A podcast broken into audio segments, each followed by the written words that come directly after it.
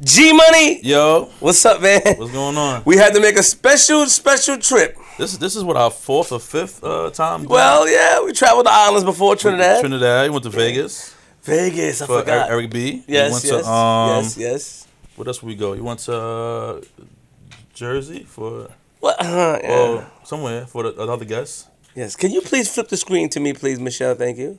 We have Michelle here. She almost got fired, but I guess Oh, my not God. to. But before we introduce our guest, how are you? I'm good. I'm feeling good, man. I think I was telling Michelle behind the scene we need might need it for the studio, just couches or something, because I think I'm getting tired of those chairs, man. You know, we gotta. This is comfortable. A little pillow action here. You know what I'm saying?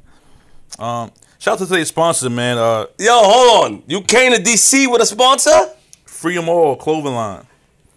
Well, actually, I'm, I'm gonna keep it real with you. Actually, this guy dropped off a bag full of clothes for me and masks. so he wasn't an official sponsor, but I just feel like showing some love today, man. Cause So he, you come all the way to DC. he gave me so many clothes. I had to just say something. I shout him out. I don't get. So, right, so where's my compensation for this? Yeah. hey, hey, G.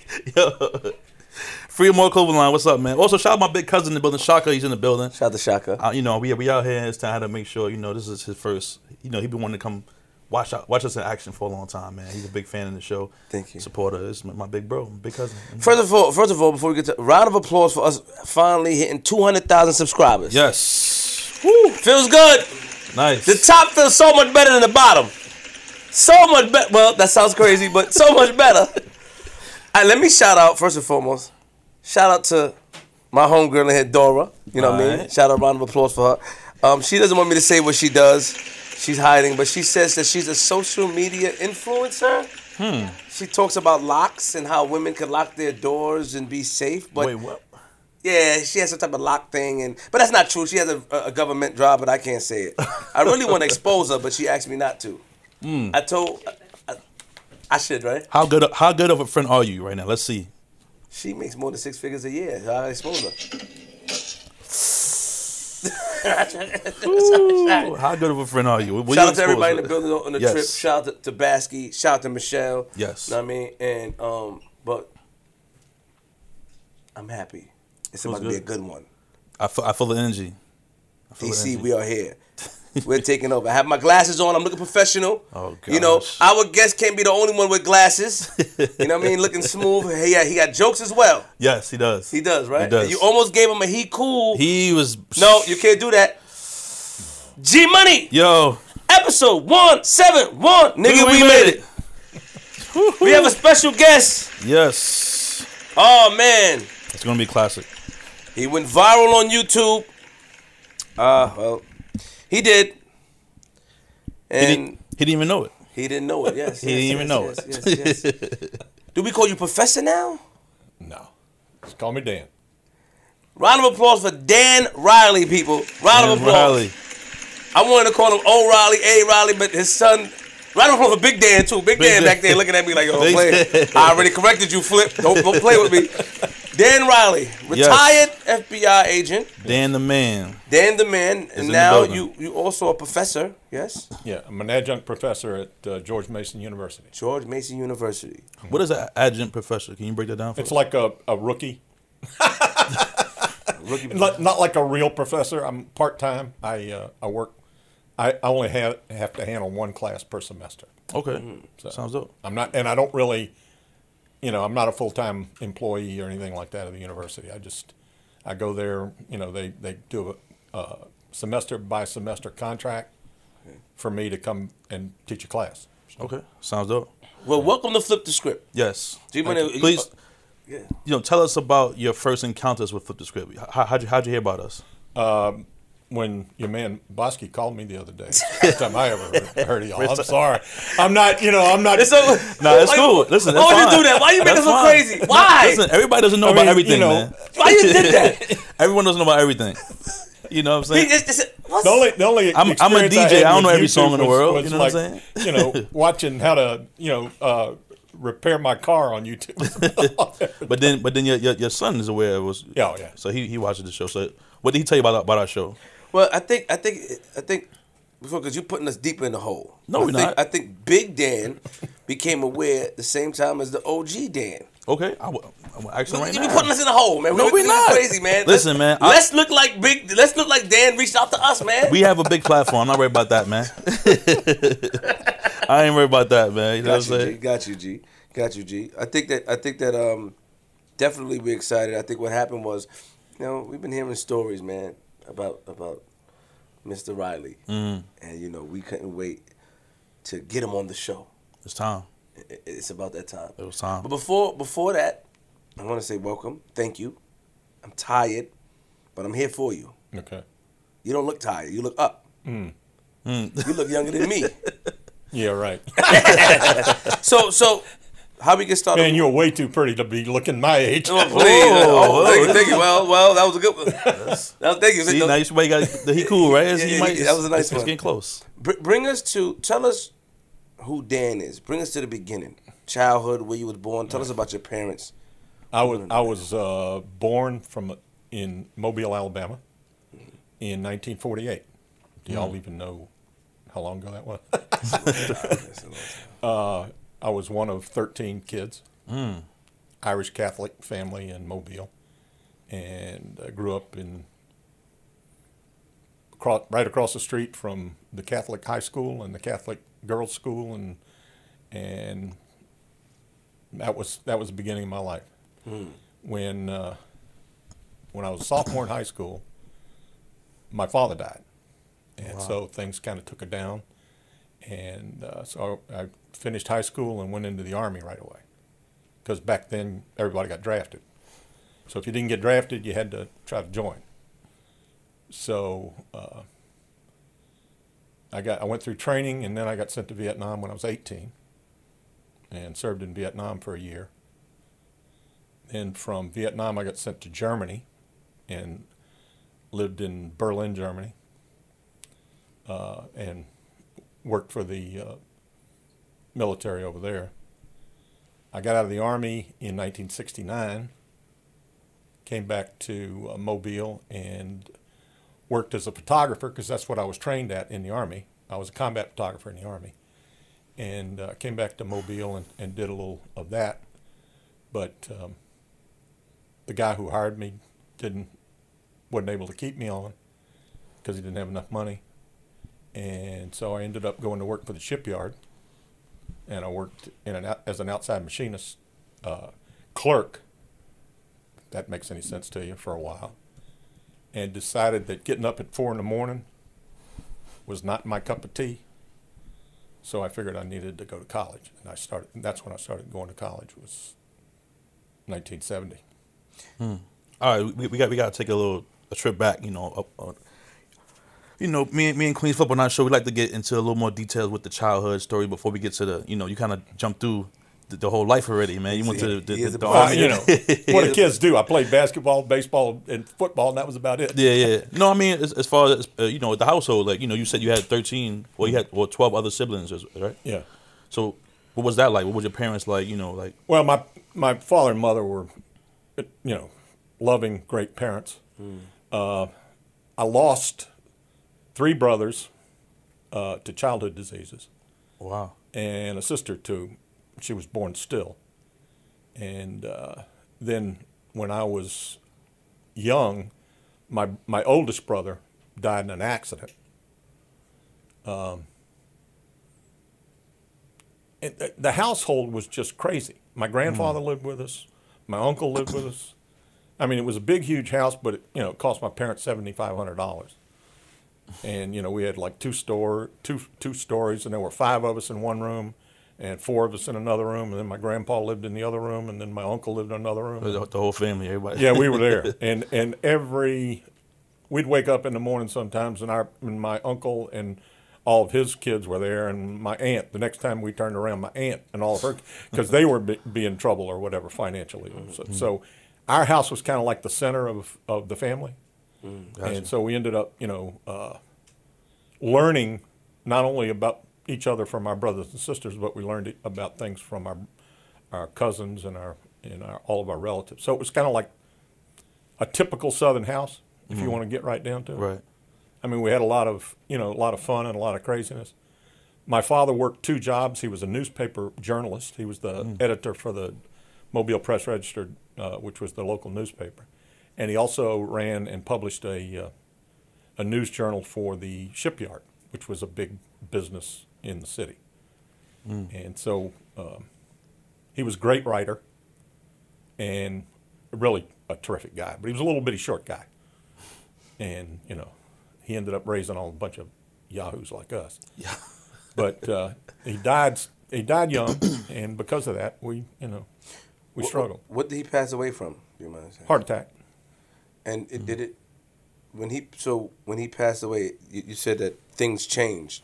Yeah. I mean, we we weren't by any means wealthy, but he, he worked two jobs, and you know, we had we had we knew that where the next paycheck was coming from, and it was going to be all right. But after he passed away, I mean, we were like, we didn't have anything coming in. who had to step up in the family? Because you know usually Well, at the time, my two brothers were in the in the military. Because, like I said, uh, I don't I don't know if I got into that. Uh, everybody went into the army, or the Marines, or the Air Force, or whatever. So my my oldest brother uh, went into the Marines, and my second oldest brother went in the Air Force, and they were off serving their country when my father died. So my oldest, my second oldest brother, who was in the Air Force, he came home first to try to help out, but he they ended up sending him. His job ended up putting him up in Memphis, Tennessee. So we really didn't sort of get squared away financially until my brother Dennis came home,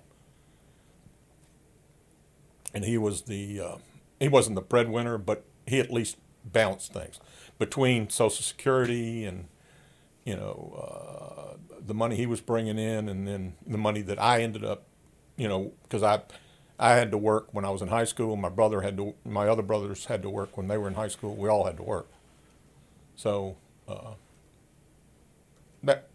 got us got us to where we needed to be. Okay, and then you guys, and, how and how was mom's though? Like after the trans, like how was she able to cope with the transition? it, it was tough on her and you know i mean i can say a lot of things she was she was a very nice woman she was a mm. good catholic christian woman she spent all of her days and nights trying to help other folks out and uh, she was very generous with her time and very generous with her i mean you know she ran like three different charities and we were like how about slipping some to us then, but you know that was just the way she was so so, you, you you playing sports? You said you played sports in Yeah. high school, yeah basketball, baseball. played basketball in, in my uh, freshman year in high school, and uh, the, I call that playing basketball. I was on the team, and they made me run the, the stairs all the time. That's all what I did, run up and down the stairs all the time because I, I was a good shooter, but I couldn't I couldn't do anything else. I couldn't jump or I wasn't very fast. So, and my high school team was pretty good. Uh, but I played. um, I was basically baseball a baseball player. That's what I was probably good at best at. At, at baseball. Yeah. So why you didn't pursue it? Wasn't that good. So it was just right. okay. I was all right, Oh come on, Dan! Don't let me. but I could Dan. hit. You get, well, So I was telling I was telling your friend over there that uh, uh, I got taught how to hit a baseball by Tommy Agee from the Nets or Oh. from the Mets. Really? He was he was a 18 year old kid lived right across the street from the park I played in, and he and my coach were good friends.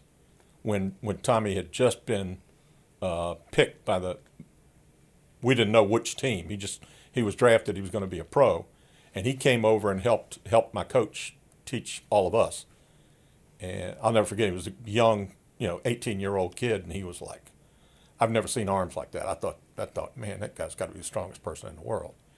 and he'd sit up there. My coach could pitch, you know, straight up pitch. I think he pitched in college, and he'd after practice he would sit there and and and uh, help Tommy, you know, keep his skills up. But uh, nice kid, and he'd he'd just show you how to hit and all that kind of thing. And he showed me how to hit, and I could hit the ball. So you graduate, Yeah. and then you said after high school you go into the. Yeah, and a month after I after I graduated from high school, I went in the army. Is it the same like they did now? Like how does the drafts work? Do you have to go there and get drafted? You have to sign Well, up. the way it worked uh, for all of us, meaning anybody that was my age, uh, was that after you graduated from high school, you had to you had to wait till you turned eighteen, then you signed up for the draft. And once you signed up for the draft, then you were eligible to go at any time. This was before they had a they had a lottery system. A lottery system came later. This was before that. And so basically what they said to all of us was that you graduate from high school, you turn 18, you sign up for the draft, and we can come and get you anytime we want. Hmm. So if you want to go get a job or if you want to go to school or whatever, make sure you get a deferment or you're going to get drafted. And that was the, I mean, that was the rule. So we didn't know. So every one of my brothers and myself, we all went in. At, you know, at some level. My brother, uh, my brother Mike, who's the next oldest or the next youngest, he's one. He's the oldest of. He's older than I am. Got you. I got Whatever. Right above you. He actually got um, uh, recruited to play football at the University of Alabama. He played for Bear Bryant, and he was t- top athlete, one of the fa- fastest linemen in the state of Alabama at the time, and uh, played for the Bear. Did four years, but during his four years, he uh, he went into uh, ROTC and became an officer. So when he graduated, he went into the army as an officer. But it was all about the same thing. Once you graduate from college, if you'd gotten student deferments all the way through, you had to go and you had to stand for the draft at that point. So If the draft was mandatory. You, you, had, you had to sign up for it right after high school. It was mandatory that you sign up. It wasn't like no ifs, ands, or buts around it. Once Everybody that was school- 18 years old, every male in the United States that was 18 years old had to sign up for it. Hmm. If you didn't have your draft card, you could actually be arrested if you were Wow. 19 years old. Did you shoot anybody in the army? Come on, man. Come on, man. I know you can't talk about it, but you know. Come on, man. Let's put it this way: I had some serious stuff happen to me in Vietnam. Oh, you went to Vietnam. Yeah. Hmm. I was I was in Vietnam in Can Tho down in the Mekong Delta for a year. Was it scary? Yeah. But it was also boring. It was also, you know, screwy, and we had, we I mean, it was just there were a lot of weird things. Like uh, we all wanted to drink beer, but couldn't get beer. but we could get rum, so we all became like rum drinkers. I got it. I mean, it was crazy, and uh, we all wanted to play baseball. Well, they had baseballs and they had gloves, but no bats. oh my god. So you're just catching. Playing Yeah, catch. you just, so you know we're throwing the balls, and it, it, it was silly stuff like that. But I want to I want to ask you an honest question. Um, back in those days, yeah, during the time, there were people against going to Vietnam, yeah, right? yeah. Now, your standpoint, for, because you a guy, a true American, I can say, were you? Did you understand why you guys had to go, or did you understand why the people were saying not to go? Your well, honest opinion. Let's put it this way: I was not. I- the issue wasn't really brought home to me at any point until much later. Uh, but the bottom line is, is I was under the impression that we were fighting communism, and even last summer, I'm meeting. You know, we ha- we have a we have a, a biannual um, um, family reunion, and so I just proposed to all of my nephews and nieces, and I got a ton of them, as you can imagine, with all the kids Yes, in my family. yes. Uh, I said, "What do you think was more of an evil in the world, communism or colonialism?" And so I didn't understand that difference when I was 18 years old. I mean, we knew that communism was bad because you know they didn't believe in God and they were treating people shitty. Yeah, I mean, Joseph Stalin had killed a bunch of Russians. Yeah. Everybody knew that. And the Chinese weren't exactly being friendly to their people either. So that was communism. But what we also didn't understand was colonialism. I mean, all things being considered, do you really want? I, I mean, I could go into. Here. I don't know. I never, don't, don't I mean. I just don't know how far you want me to get Hey, into go this. away. I, I gotta ask you a question. I want you to come back to how you feel. So I want to know. I'm on you. I'm on so, you, Dan. So, so, so what, what it comes down to is Ho Chi Minh, who was the leader of, of, uh, of North Vietnam, was, in quotes, a communist. So we didn't want to have anything to do with him. Here was the problem. In World War II, he was our guy. yeah, yeah. We gave him money and we gave him guns and we gave him all the things that he needed to fight the Japanese. to protect his people. And so Ho Chi Minh was the friend of the United States. The CIA had actually, you know, been his mentor and had given him all the resources he need, needed to build basically a government for the people of uh, Southeast Asia, or not, what the hell was it called? Indochina in those days. Okay? That was Vietnam. Vietnam was a name that, that came up later. But um, he had a general that worked for him. That was probably all of the stuff that, that Ho Chi Minh did was probably as a result of the support given to him by the by the American allies in World War II. Uh, but his general and all of his people didn't want to be under the thumb of the French colonialists, and so they fought uh, a civil war against French colonialism in Vietnam.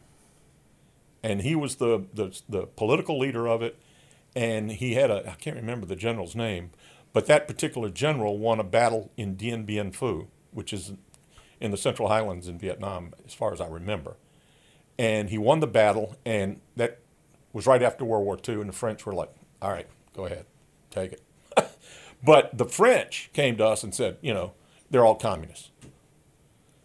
So uh, Eisenhower at the time said, well, you know, we need to support a non-communist government in that region.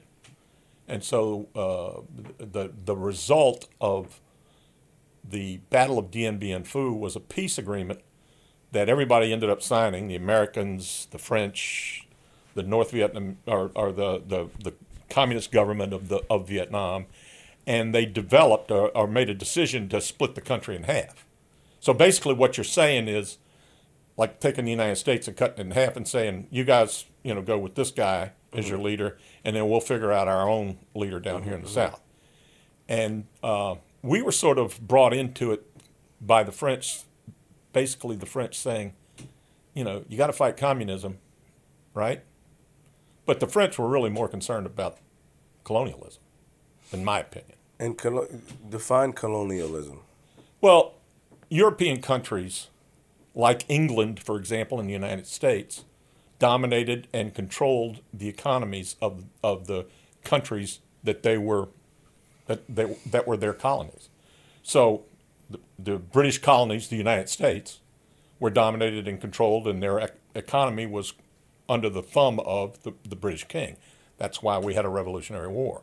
And that's why Ho Chi Minh probably thought the United States would be on his side if it ever came down to it. Hmm. Hmm. But we chose the other side. And we eh. chose the other side because he had decided he was going to go with the communists. It was a stupid mistake. But the hmm. thing that hit me when I was 18 years old, when I was in Vietnam, getting back to it, I'm sitting there with a bunch of South Vietnamese army guys around me, and it's Ho Chi Minh's birthday. And they're celebrating, shooting their guns up in the air and having a good time. And I was like, why are y'all so happy about Ho Chi Minh's birthday? Well, he's the father of our country. He's like y'all's George Washington. That told me something. I'm like, I don't understand everything that's going on over here. And I understand communism, and I, and I understand the terrorists that were going on in, in, in my part of Vietnam, in the South, where villages were being taken over and, and village elders were being killed, and the whole uh, s- s- uh, village was being dominated by the VC, Viet Cong. So I mean, I'm getting the, the the morality of both sides of it. I'm like, I'm starting to understand as an 18 year old. I don't know whether we're right or whether they're right. I don't believe that the communists are right because they don't treat people right. But on the other hand, we could have done better in terms of figuring out this for our own. In other words, the United States should be smarter than this. And I don't think we were. I don't think we should have picked certain countries. I don't know how familiar you are with world history, but uh, Marshal Tito was a guy in Yugoslavia. He was like a communist, but he was the ruler of Yugoslavia. He, but the United States had a better relationship with him than the Russians did. Okay, at one point, and that's how we should have treated Ho Chi Minh. We wouldn't have had a war in Vietnam. Wow. What were the real quick back on Vietnam? Now, this is all my opinion. It ain't got nothing to do with. Uh, understood. What what were the people that was against Vietnam? Do you remember what were their reasons? Well, they were primarily con- they were primarily concerned as why. For example, Muhammad Ali was like, "Why do I want to go over there? I don't want to. You know, I don't know. Th- those people haven't hurt me. I mean, the only people that have ever hurt me in my life are white people here in the United States. Yeah, Uh, you know, so I can understand that, Mm-hmm. and I can understand the students that didn't want to go and be drafted. In other words, most of the students, most of the people my age, they didn't want to be drafted to begin with. I mean, Mm. take our president. Please. Lord. Oh, Hey, this is okay. You guys really want to talk about this? Yeah, yeah, yeah, we do. Yeah, yeah, guys are yeah, crazy. Yeah, yeah, yeah, yeah. Well, you you have to be held responsible for your own words, Mr. Dan. Please don't put us in it, man. The words of Dan and Dan only. Um, but but but they didn't want to get drafted, and they were saying so. Basically, the people back in the days in the '60s, right? They wanted us to mind our business. Basically, Mm-hmm. Yeah. Comes down to it. We want you. We should mind our business and let them deal with it over there. Yeah, they they didn't. I think I think they had more. They were probably more sophisticated than I was as an eighteen year old. I mean, you know, guys were were taking, you know, political science classes in school, and they were like, well, you know, this is just not right. Maybe they understood that dilemma that I'm talking about between which is worse, communism or, or colonialism. Maybe they understood it better than I did. Clearly, they understood it better than I did in those days. But and so that was part of it. Part of it was just, you know, why would I ever want to go to war? You know, I'm perfectly happy here in the United States. I don't need to fight fight a war. And you know, and I've heard that, you know, a lot over. Would I have ever not gone to Vietnam? Would I have ever not joined the army? The answer is no. Even after college and all that, I would have. It was, as far as I was concerned, it was my duty to my country. Hmm. Period. And Respect. I'm not. I'm not going to, you know, avoid it or, or you know, So you would have still joined the army regardless. yeah. wow. That's, I, I can respect that. W- But you, do you believe that communism or colonialism? Well, communism, you said earlier. You know, you know, you're bringing me back to school because I, mm. I ain't gonna. When I asked, I know people like Queens Flip. Come on, you don't remember? When I asked, you said that. Just break it down for me one more time. Communism is basically when a long time. they don't believe time, they don't believe in in God. They don't believe in God. They mm-hmm. and, and, and they believe they believe in a government that controls all of the economy. So, like for example, what we're doing here right now today is is a money making proposition for you. Mm-hmm. You would have a commissar. This man over here in the funny hat Yeah. would be the commissar here, and he would decide whether or not y'all could do whatever you wanted to do. Oh, That's communism. got it. Communism uh, uh, took farms, for example, and turned them all into uh, uh, farming co-ops. So everybody, every farmer, uh, you need to grow corn, you need to grow wheat, you need to grow cows. You got it? Well, no, man, I want to grow, you know, weed or whatever. no, you can't do that. That so that's how communism would work. Got you. And and colonialism. But colonialism is a whole different thing. Colonialism, you don't own nothing. The the overseeing country, in most cases, it was European. The overseeing country owned everything, mm. and whatever commodities are being made are being made for the overseas country. So, like for example, a country like India, forget it. They were basically growing things and, and, and manufacturing things that were immediately going to England. Hmm. And England decided how it all got distributed and who made the money.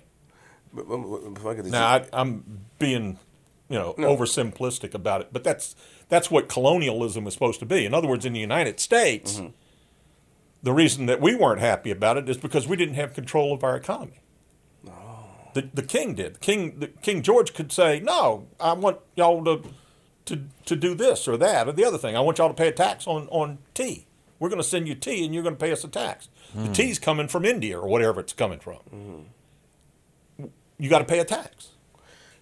Now I want to ask you a question because you, you're a professor and, and, and, and no, for thank you. I'm going to school, but I want to ask you honestly. America, right? Do you now that you you have learned or you know you got knowledgeable over the years? They said that the Native Americans were here first. Yes. Right. Do, does that make you feel any way? Do you think anything about it? Do Oh, you, I- I- do you I think- feel like I think that manifest destiny, which was the justification for taking over the continent of the United States uh, was the same as colonialism. In other words, we were acting because we thought we were smarter, we had a better, you know, system, we had a, hmm. you know, a better economic program. We thought we were smarter than the, than these crazy people that that moved their house every, you know, every season because hmm. they wanted to be here during the winter and here during the summer. We thought that was crazy, and they didn't want to own property. English speaking Americans, especially, brought to this country, this continent, mm-hmm. the concept of property ownership. If you go, uh, if you look into the history of South America, for example, it doesn't exist.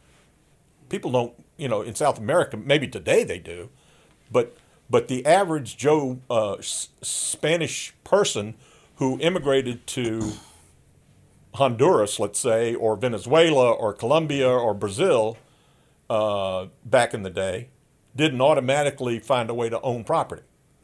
They went there in hopes that they would be able to farm some property that was given to them on a grant situation by the king of Spain or by the king of Portugal. Okay, in the United States, it was like there were companies like the the the uh, the Hudson Bay Company or the uh, in Virginia it was the uh, I can't remember what Jamestown was, but it was probably the Jamestown Company. That when you came in, if you came into the the country as a as an immigrant in the United States, they would say, okay, well you you got a chance to to buy to, or to own this plot of land over there if you go and and turn it into your own farmland and start producing something from it. Mm-hmm. And that basically what they were doing was they were taking property and, and divvying it up and saying, okay, you're one of the guys, so you get it. And you're another one of the guys, and you get it. So, so And so what the problem was mm-hmm. for African Americans, for example, is mm-hmm. They weren't allowed to own anything. I heard about that. All right. So the so once they became free, were they allowed to own property? Yes, but it, they did it at a different level, and so that's why it's a whole. Man, you're really getting into me now. That's a whole thing about wealth building. How can we become better as a country? Well, we have to start with wealth building. But the question I ask you though, then, is that did you understand or agree the fact that America, No, it- Americans of took course it we from treated. them? Of course, we treated people right, but they did. The, right? the Indian, the the, the the the indigenous people didn't want to own the property. That's the whole point I'm getting. I'm getting at. Okay. they, they could have cared less. What they were interested in is I want to be able to live here in the summertime to do what I want to do. and do what I want to do here, and then move where I want to next next spring. Or I want to do this and that. I want to, you know, I want to go with the flow of the way the the land is, so I can make sure that my family's fed, that I can make sure that you know that I've got food on the table and all that. Because nobody was, no, the, the Indians weren't sitting around, you know, uh, trying to build, you know, money into a bank. no, they, they, No. they just wanted to eat and survive. Yeah. And so, did we treat them right? Of course we didn't. We were awful, but we we were awful to a lot of people. I appreciate your honesty. Well, I mean, it's. Uh, I'm not going to, you know. Uh, I mean, my people didn't come here until the middle of the 19th century, so, you know, and we were treated like shit by the English. Excuse my. No, you can curse. get it out. Get it out. Get it out. So I mean, you know, I, I'm just talking about the history of the United States. Because what I'm saying is that because you you had said something. Sorry, pardon me, G. You had said something that, that that resonated with me. That stuck with me. You had said to me just now that if I had an opportunity, I felt that it was my American duty to serve in the army, mm-hmm. right? And when I think about people that say that, those are the people that believe in America and the free, like they believe in the flag and everything. They don't really agree with the n- n- people that say that usually. You know what I'm saying? You, the kneeling and a lot of different things that's going on. So then I asked you, I said, well, Dan, do you feel like what America did to the Indian people were okay? Was was it justified? Did you feel like no, it it's was not okay? justified. That's what I want to know. Yeah, thank you. I just wanted to keeping it real. Yeah, my man Dan. man, Dan. So you know, before we get into the the the, the, the spicy stuff, 'cause I know it's, it's almost time to get there. You know what I'm saying? I want to know, you know, take us back to your first day when you got drafted. I want to know what, what, what that was like, and you know, just if you can kind of walk us through. Well, I didn't. I didn't get it? drafted. I joined the army. Join. Okay, when you joined, sorry, when All you joined. so then, so, so um, I took a bus from Mobile up to Montgomery, Alabama, and they tested the hell out of me. They gave me all sorts of tests. They gave me a physical exam. They gave me, you know, and then they cut my hair, which wasn't a big deal back Right. in those days. You know, I, my hair looked like yours, and, and you know it's gone somewhere. I have no idea where. Since then. Did you have waves too? Or you, did you, Uh, I, actually, I started losing my hair when I was about 25. So, oh, Oh Lord. so but um, um, yeah, and it was you know then they started the whole you know military uh, in, getting me ready, making me understand what I had to do, what that you know what standing at attention meant, you know how to march, and you know it was just me and a bunch of you know young kids that were like going through it for the first time in their lives, and they took me from Montgomery to uh, Fort Benning, Georgia, and I really should probably get into this a little bit with you guys. Uh, I grew up in in the Jim Crow South yeah. and segregation was like a thing. And uh, during the ni- early 1960s, when the civil rights era started, uh, we were all, you know, like, wow, what's going on? And I got, imp- I was impressed by the work that was done by the FBI uh, in the uh, murder of the three civil rights workers in Mississippi. I was impressed by the work of the FBI in the murder of Viola Liuzzo that all happened when I was in high school. And I was like, you know, but I didn't really understand um all the issues. Right. Okay. I knew who, for example, John Lewis was because he was from South Alabama. And I knew who Martin Luther King was. And I knew what the, you know, the bus, uh, all the busing situation was. And I was like, but I was just like an observer. I was a witness to it all. And I was like, man. But uh, when I went through high school, my personal relationship with African American folks were basically through my family. Right. My mother and father knew families, and we met families. But I never like had a, I never went to school with, you know, anybody that was African American. I never had any, you know, like close friendship. The closest thing I had to a friendship was when I was working throwing newspapers in downtown Mobile. The guys that I picked up my newspapers with were all black, and you know we used to kid each other, and they told me how to make China berry uh, uh, stuff and do things I probably shouldn't have been doing, you know, but but it was fun. And they were good guys, and we had.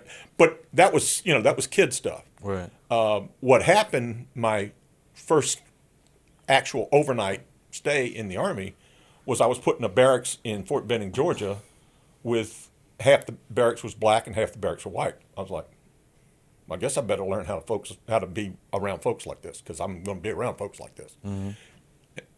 So that's kind of if you want to get right down First, to it. yeah, yeah. That was probably my first you know real experience with socializing with the real world. Right. Do, do, do you you witness? Did you witness at a young age that black people were getting treated bad? Did you witness it yourself? Yeah, but it was a.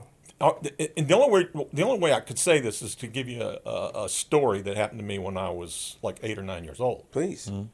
My father, like I said, was a newspaper man, and he wrote articles against the Klan because from us, my family, our history, the Klan was the evil. I mean, you know, people were people. Um, and my, as I said, my parents were, were very religious people. They they didn't have any truck with you know people aren't equal, and they didn't have any truck with people that believed in doing anybody injustice. But my father wasn't hiring and firing people, and neither was my mother. She was you know that was just not their thing, and so they weren't like movers and shakers at that level. My father was very deeply involved in politics, uh, but because of his writings against the Klan, because the Klan was also against Catholics. I don't know if you knew that. I didn't know that. No. Yeah, they were like they killed uh, the parish priest of my of my father when he was a, a young man in Birmingham. In, in broad daylight, the Klan came up and shot him, uh, and he was and the Klansman who did it was found not guilty and was defended by uh, a future Supreme Court justice by the name of uh, the hell is his name? Anyway, what's interesting about that particular Supreme Court justice is he was one of the uh, uh, signatures in support of Brown versus the Board of Education. So he went from being Wow. a racist who worked for the Klan as a as an attorney to being, you know, supportive of Brown versus the Board of Education. You, you know what I'm talking about? I know about. Right. Yes, yes, yes. So one night when when we're just sitting around being stupid kids in our house, um, we heard an explosion, and we looked across the street at the Catholic high school, and in front of the Catholic high school, which was on the other side of the block from us, we could see flames coming up. So they burnt a cross in the front of the Catholic high school. And they burnt another cross in front of our Catholic church that was right down the street from us. Then they came and put a cross in front of my house and my mother called the police department. Get the hell over here. And then she calls my father, who was at mm-hmm. work because he worked two jobs, mm-hmm. and she says, "You called who?" And he, and she said, "Well, I called the police department." And she said, "Honey, half the police are Klansmen." So he gets on the phone to his friend, who was the sheriff of Mobile County, and who, who he worked for politically, and said, "You know, there's Klan messing around around our neighborhood." So mm-hmm. the whole Mobile County Sheriff's Office showed up, and they were sort of like having. A, and I'm eight years old, and I'm watching this. So all I all I can say is, it was an experience. And but as, from my growing up, the most evil in the world was the Klan. It wasn't, you know, I was worried about black people coming in and taking something from me, mm-hmm. or or anything like that. Mm-hmm. Does that make It makes That a makes hundred sense. percent sense. Yes. all, yes, all yes. I'm saying is, is that that's that was kind of my experience, and I was like, okay, And but but when you but but also as a kid, like you said, segregation. You know, the areas where black people were, you really didn't go in those areas. at oh yeah, I did. You did? Oh, oh yeah, I got in trouble all the time. I got I got rocks thrown at me by the by the black kids. What are you doing down here? So segregation was both sides. If you you that may be kind of weird for you, Mm-hmm. but that's the way it was. In other words, if you were a white kid, what are you doing in our neighborhood? Mm. Wow. No, nothing bad. It was you know kid stupid stuff. Yeah, yeah. you know, so you go down there, you know, I, I, I for some reason had to ride down through their neighborhood about something. I don't know what it was. I was on my bicycle all the time doing stupid stuff. And I went down there, and sure enough, I got rocks thrown at me. So I was like, oh, okay. They don't So- like me. So, so, so how how was it as far as like you getting along with them, but black people in the army? I don't, in the Army, I never had a problem. There, there was one guy, one guy out of all of the 50 guys in my unit that I didn't get along with. And it was because he was very weird. He just was weird. And uh, nothing, you know, nothing specific. He, I think he was a real sort of um, fundamentalist Christian and was very concerned about going to war because he believed that uh, it was illegal and immoral for him to ever, you know, raise his, you know, raise a gun against a fellow human being and all that kind of stuff. And I mean, he he'd sit there and preach all the time. And I mean, uh, I'd be like, I wouldn't be negative to him. I was just like, man, that's Shut- good, but I don't believe all that. Tell them shut up.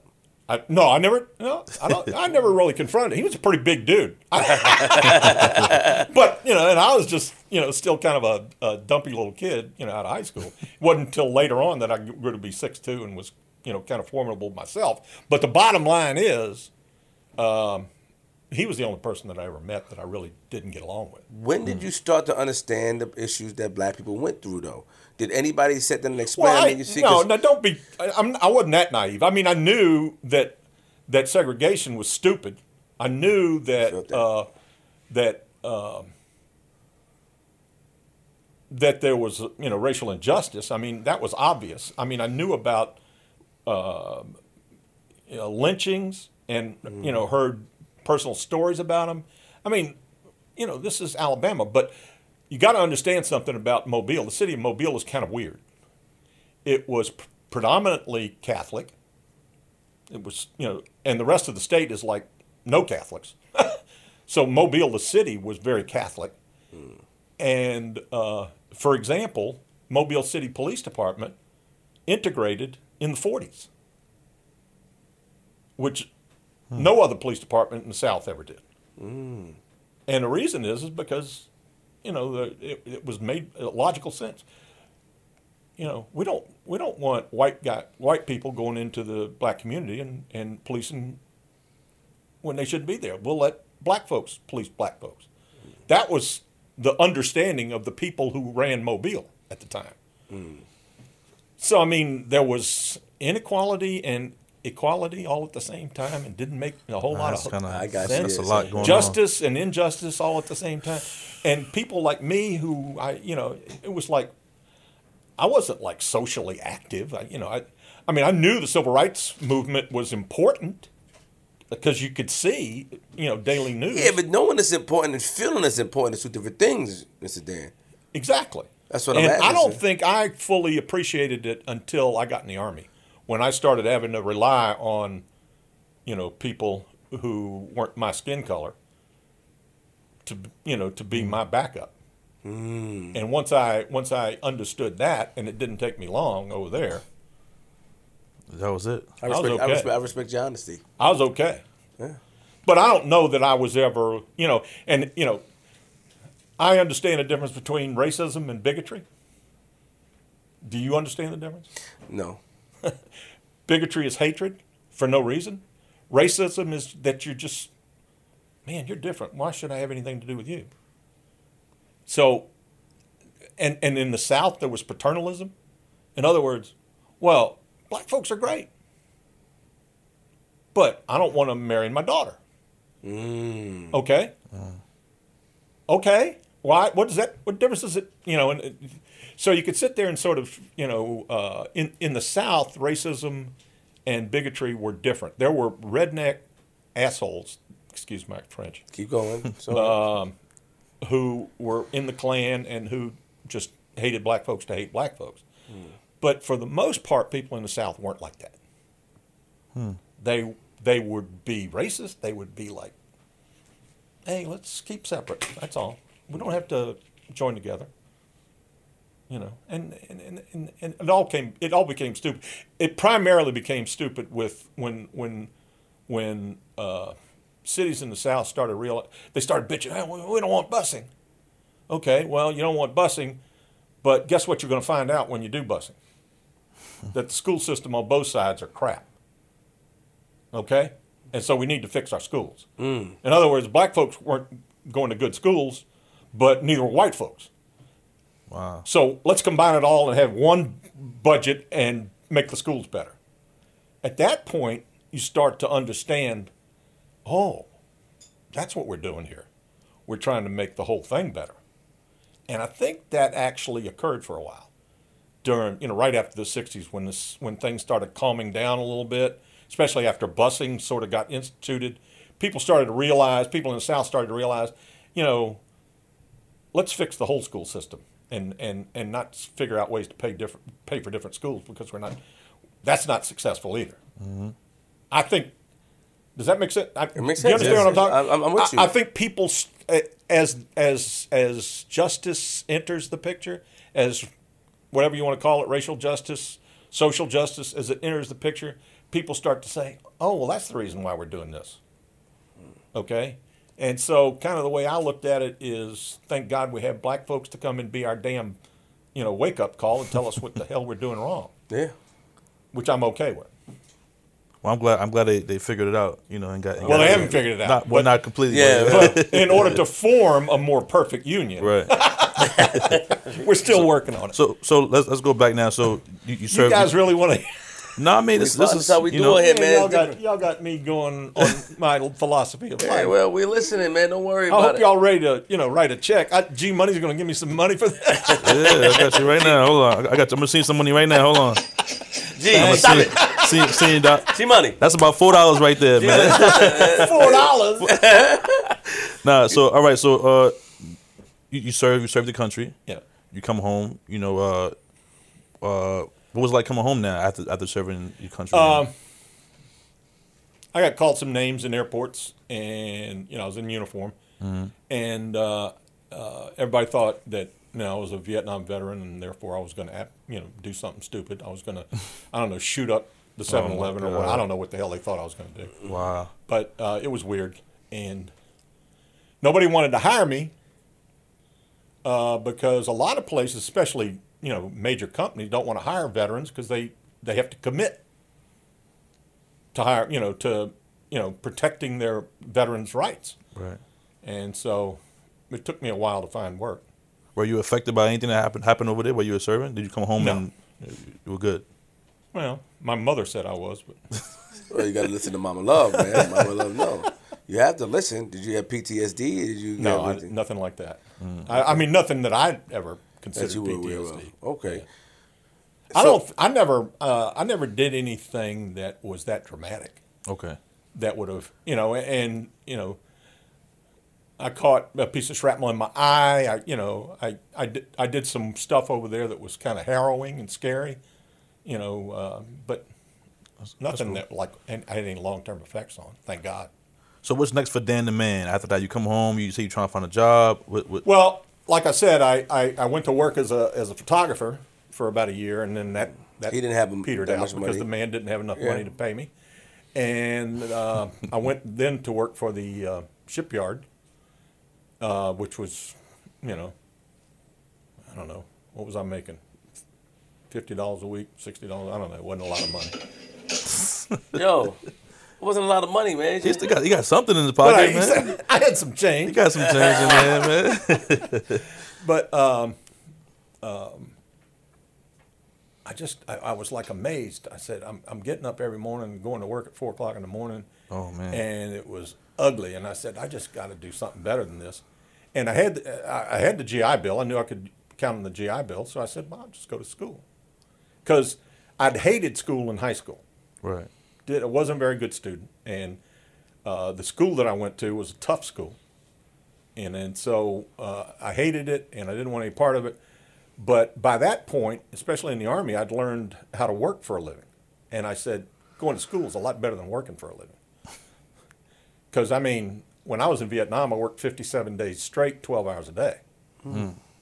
You know, and then I'd get a day off, and then I'd go go and work another 57 or another 60 days or whatever. A, a day, one day off. One day off. That's crazy. and and and that because it was the war and it was like what you had to do you had to work every day and you had projects that you were working on every day. so the point is is that my you know uh, understanding of work had changed dramatically and so going to school was like a, a rest and so i did start school and i did pretty well in, in undergraduate school. So Sorry, go ahead, you go when did the whole FBI thing come into? Well, I, I started uh, at, at the University of South Alabama in uh, political science, and then uh, they offered money, uh, basically scholarship money, but grant money, if you joined a program called LEEP, which was actually part of uh, um, a Democratic program to improve the education of law enforcement throughout the country and it was a great program, and it got killed because it didn't get handled right, apparently. Mm-hmm. But a lot of a lot of people that I knew who became police officers and agents and all that got the grant money and used it and got well educated with it. And so between the two, between the GI Bill and, and that, that helped me pay for my college because I didn't have any money. Mother didn't have any money. Nobody in the family had any money.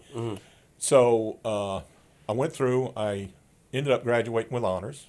Had a couple of like nice things that happened to me when I was in college, and uh, I was out of work from. I'm trying to remember. I don't think I went the summer. I was out of work from the spring of '73 through about the middle of fall of '73 during that whole time, I was looking for work every day, and and had initially, I had uh, applied for every place I could apply for. I applied for the FBI, the DEA, the the Marshal Service, but also applied all locally for every. And the FBI was really the only one that hired me. Hmm. And they hired me as a GS five because I had the the photo, photographic background, and I had good grades in college. And so that was here in D.C. I came to work in the uh, FBI's laboratory in 1973. What, did you meet your wife at this time? No, she a couple of years later, a few years later. So while you was in the FBI, you met your wife. Okay, we can get to that. So so so so so so. now you decided that you would wanted to join the FBI. Was that your goal? Not really, no. I, I, it was, it was really the bottom line was they were the only one hiring me. Really? Oh yeah. I mean, I was like, I thought that I at least.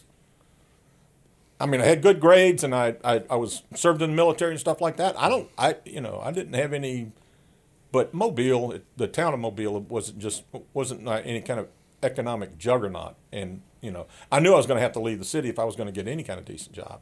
So I was applying everywhere, and uh, you know, and that just they just happened to be the first ones that said yes. Even for the police department, you wanted to be. They would they wouldn't have they wouldn't touch me. Why? Well, in those days, they really didn't want to hire college graduates. That department, those departments locally, they didn't want to. They didn't want to hire college graduates. It's a different world. Really? Yeah, it is Seriously. They didn't want to hire. I don't And they they damn sure didn't want to hire a veteran. At least that was my experience with them. Wow. But how old were you? Because I got told over and over and over again that, that I was overqualified. I'm like overqualified for what? I've had like two jobs in my life. so, so you was in. Real real quick, how, how long were you in the army for? Three years. Three years. Mm-hmm. So, but you were a young veteran. Yeah, I was You're still a veteran, I was 21 when I, yeah. I was 20 when I got out of the army. And but they didn't want to hire you. No. So, but the FBI did. Now, when you first go join the FBI, Well, I, w- when I was in the army, I I I'd gotten um, a, a security clearance in the army because I worked in a couple of areas where it was mandatory, and so the you know the FBI liked that, and they liked the idea that I had good grades, and they liked the idea that I had other training. They liked the idea that I was a veteran. does the FBI hire people based off of this? Color? No, no, no, no, no. Sorry. I don't know what you were pointing at. Knowledge. Sorry, yeah, knowledge. You have to be smart. Well, you hope. Well, I don't know. I man. mean, I, I mean, Larry. Who, well, no, I no, worked no, with a lot of smart people in in the Ed- FBI. Edgar, Edgar J. Hoover. What's his name? Edgar Yeah, J. J. Hoover. J. Edgar Hoover. J. Sorry, J. J. Edgar Hoover. Was, was was he still in charge at the time when you joined? He was just Leaving, en- right? ending it. Yeah. Yeah. oof. Here's another story. So, you you um you joined. You, so, bring us to the process. So they're the only people that will hire you, Right. and you were going to the FBI department Into the lab. into the lab. Yes, Yeah. the lab. As far as what was your job Well, in the lab? this this is what I um at that time FBI headquarters was in the Department of Justice building. You you guys are not familiar with DC, right? No. Uh, the Department of Justice building is at 9th and Pennsylvania Avenue, which is halfway between Capitol and, and the White House. That's where the FBI building is now. Mm. That building did not exist. Across the street is the Department of Justice building, same area, okay? That's where the lab was. It was on the seventh floor of the Department of Justice building. And so that's where I went to work. So I lived on Capitol Hill. I found an apartment on Capitol Hill, mm-hmm. and I walked to work every day because I didn't have a car. Mm-hmm. So I, I walked about a mile and a half every day to work, hmm. and that's how I started. Doing what in the lab though? I was a analyst, which meant that I worked with photographic evidence because I had the photography background, but I also did document examination, which is handwriting and typewriting analysis. So, w- when you work in the photography, that means you can be able to spot some things to catch criminals. Well, one of the like one of the things that we eventually did was work with bank robbery film. Oh. Back in those days, when you know you'd get picture of a bank robber who'd and say, well, and somebody'd say, well, how tall is he? and I'd figure it out. Really? Man, I was a smart dude. And how how is that possible though? How did? Uh, it's called uh, single image photo, photogrammetry, and it's in, in, in the beginning. see, you're acting like That's amazing. No, no, I'm nah, this is just normal. I wanna stuff. te- I wanna test him right after you- single after image finish this, we're gonna test him photogrammetry right uh, was uh, in the beginning when we first did it. We used um, the skill that we developed in in uh, mechanical drawing. Did you ever have mechanical drawing in high school? No, no, nobody. You had it. So no, mechanical drawing is like when you you you take a, a compass and you and you just draw over an image that you're trying to make uh, some kind of uh, reality out of. Got it. so Oh, what yeah, we what we did was Yeah, yeah, we did that we before. we used uh, we used this uh, uh, all of the tools in in uh, mechanical drawing to expand based on the uh, focal length of the lens of the security camera and the information that we could gather that we knew. So, for example, i- you know the distance of that that counter right there, right? if you have somebody standing next to that counter, you know that that counter is what four feet high. Well, if I can associate that counter with, say, a man standing there next to the counter, I can tell you that he's six foot two or he's whatever he is. Does that make sense to you? Yeah, yeah, it does. But, But you know, do that. out, slow down, slow down, Dan. But you have to do that with. I don't you know where the skills is coming from, but I'm watching you. I'm watching you, man. So you could just tell, you could just look at somebody and tell them how tall they are. No, you look at a picture because that's all you got, Mm. and tell them how tall they were And, and, and you were accurate. You say, within a, within an inch usually. really? Yeah. So then you, you, you wow. Hmm.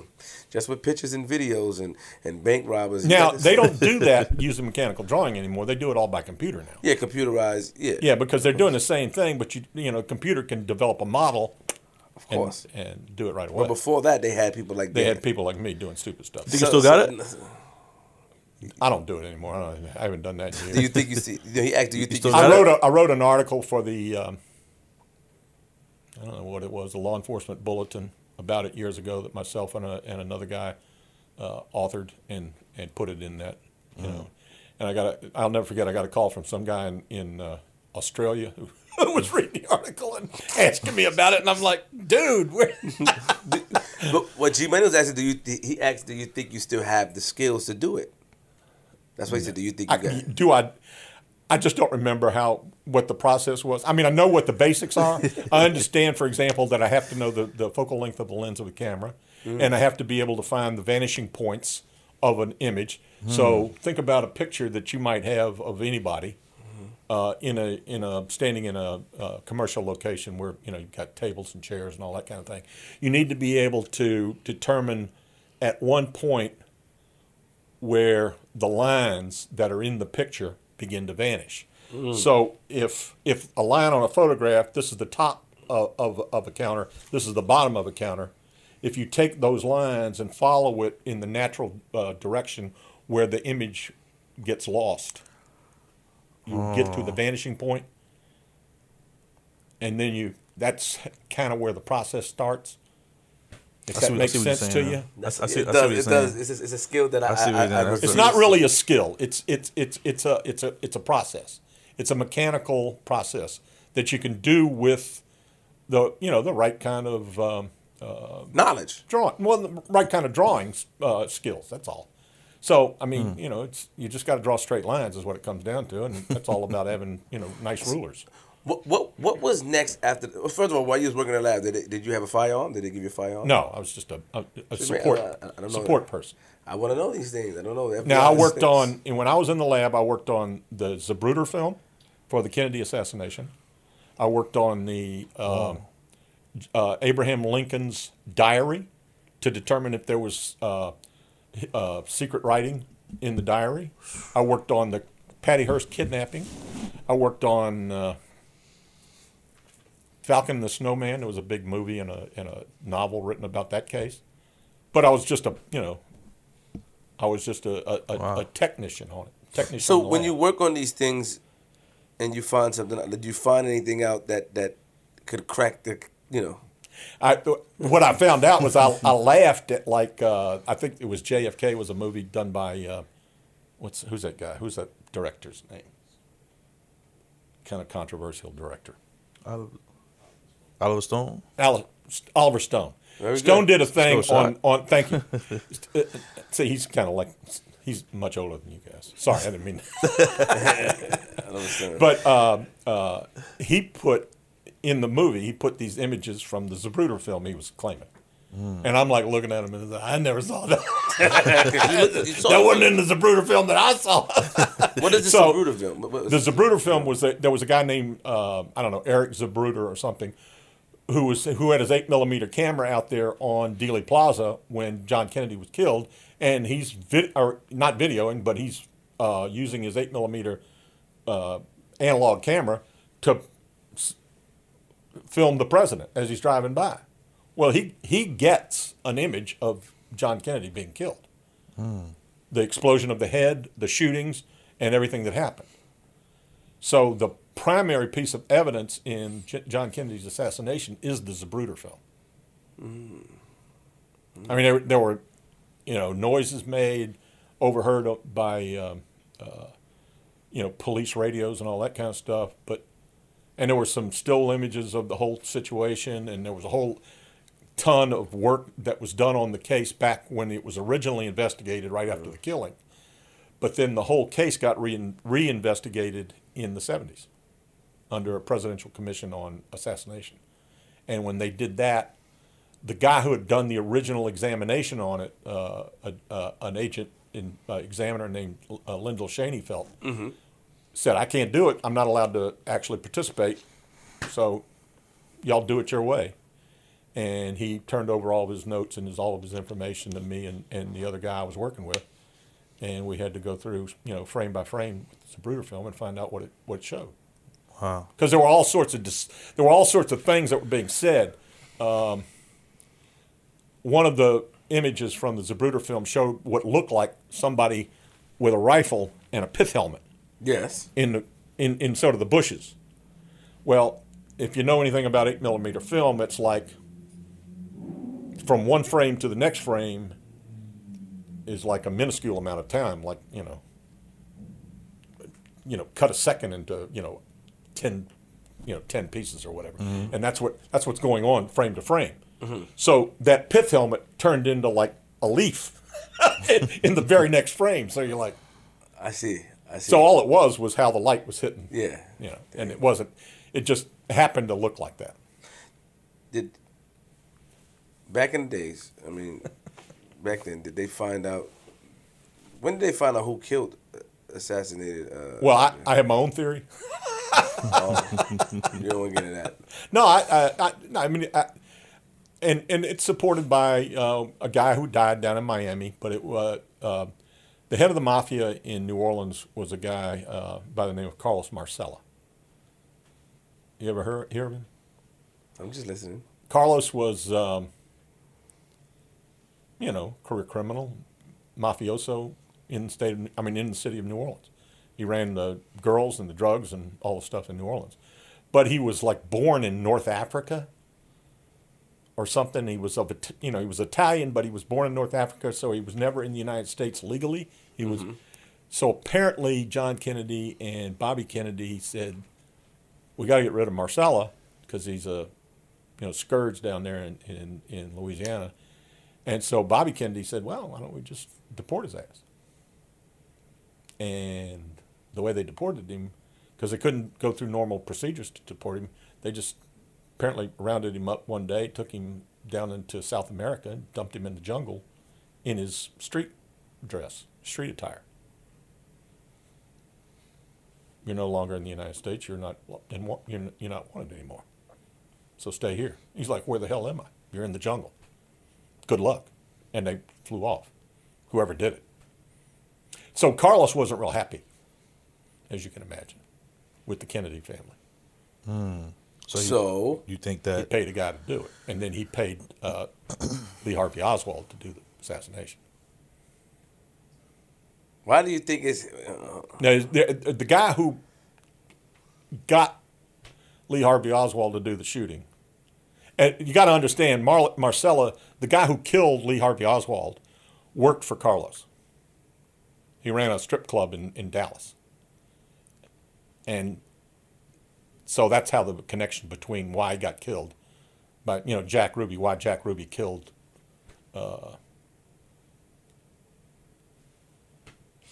how Lee long? Harvey Oswald. How long did it take the government to find out that Lee Harvey Oswald was almost immediately. immediately That, was, found out? uh, that, that he was the shooter? yes. Yeah, because a, a cop saw him coming out of the uh, uh, the bookstore building, and they went after his ass. I mean, Dallas cops responded right away, so they had him in custody within.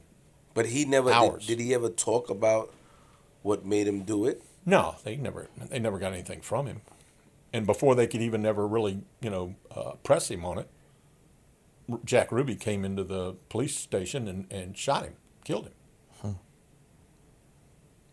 I- Why, why I didn't know that? Wait, hold on. Somebody was.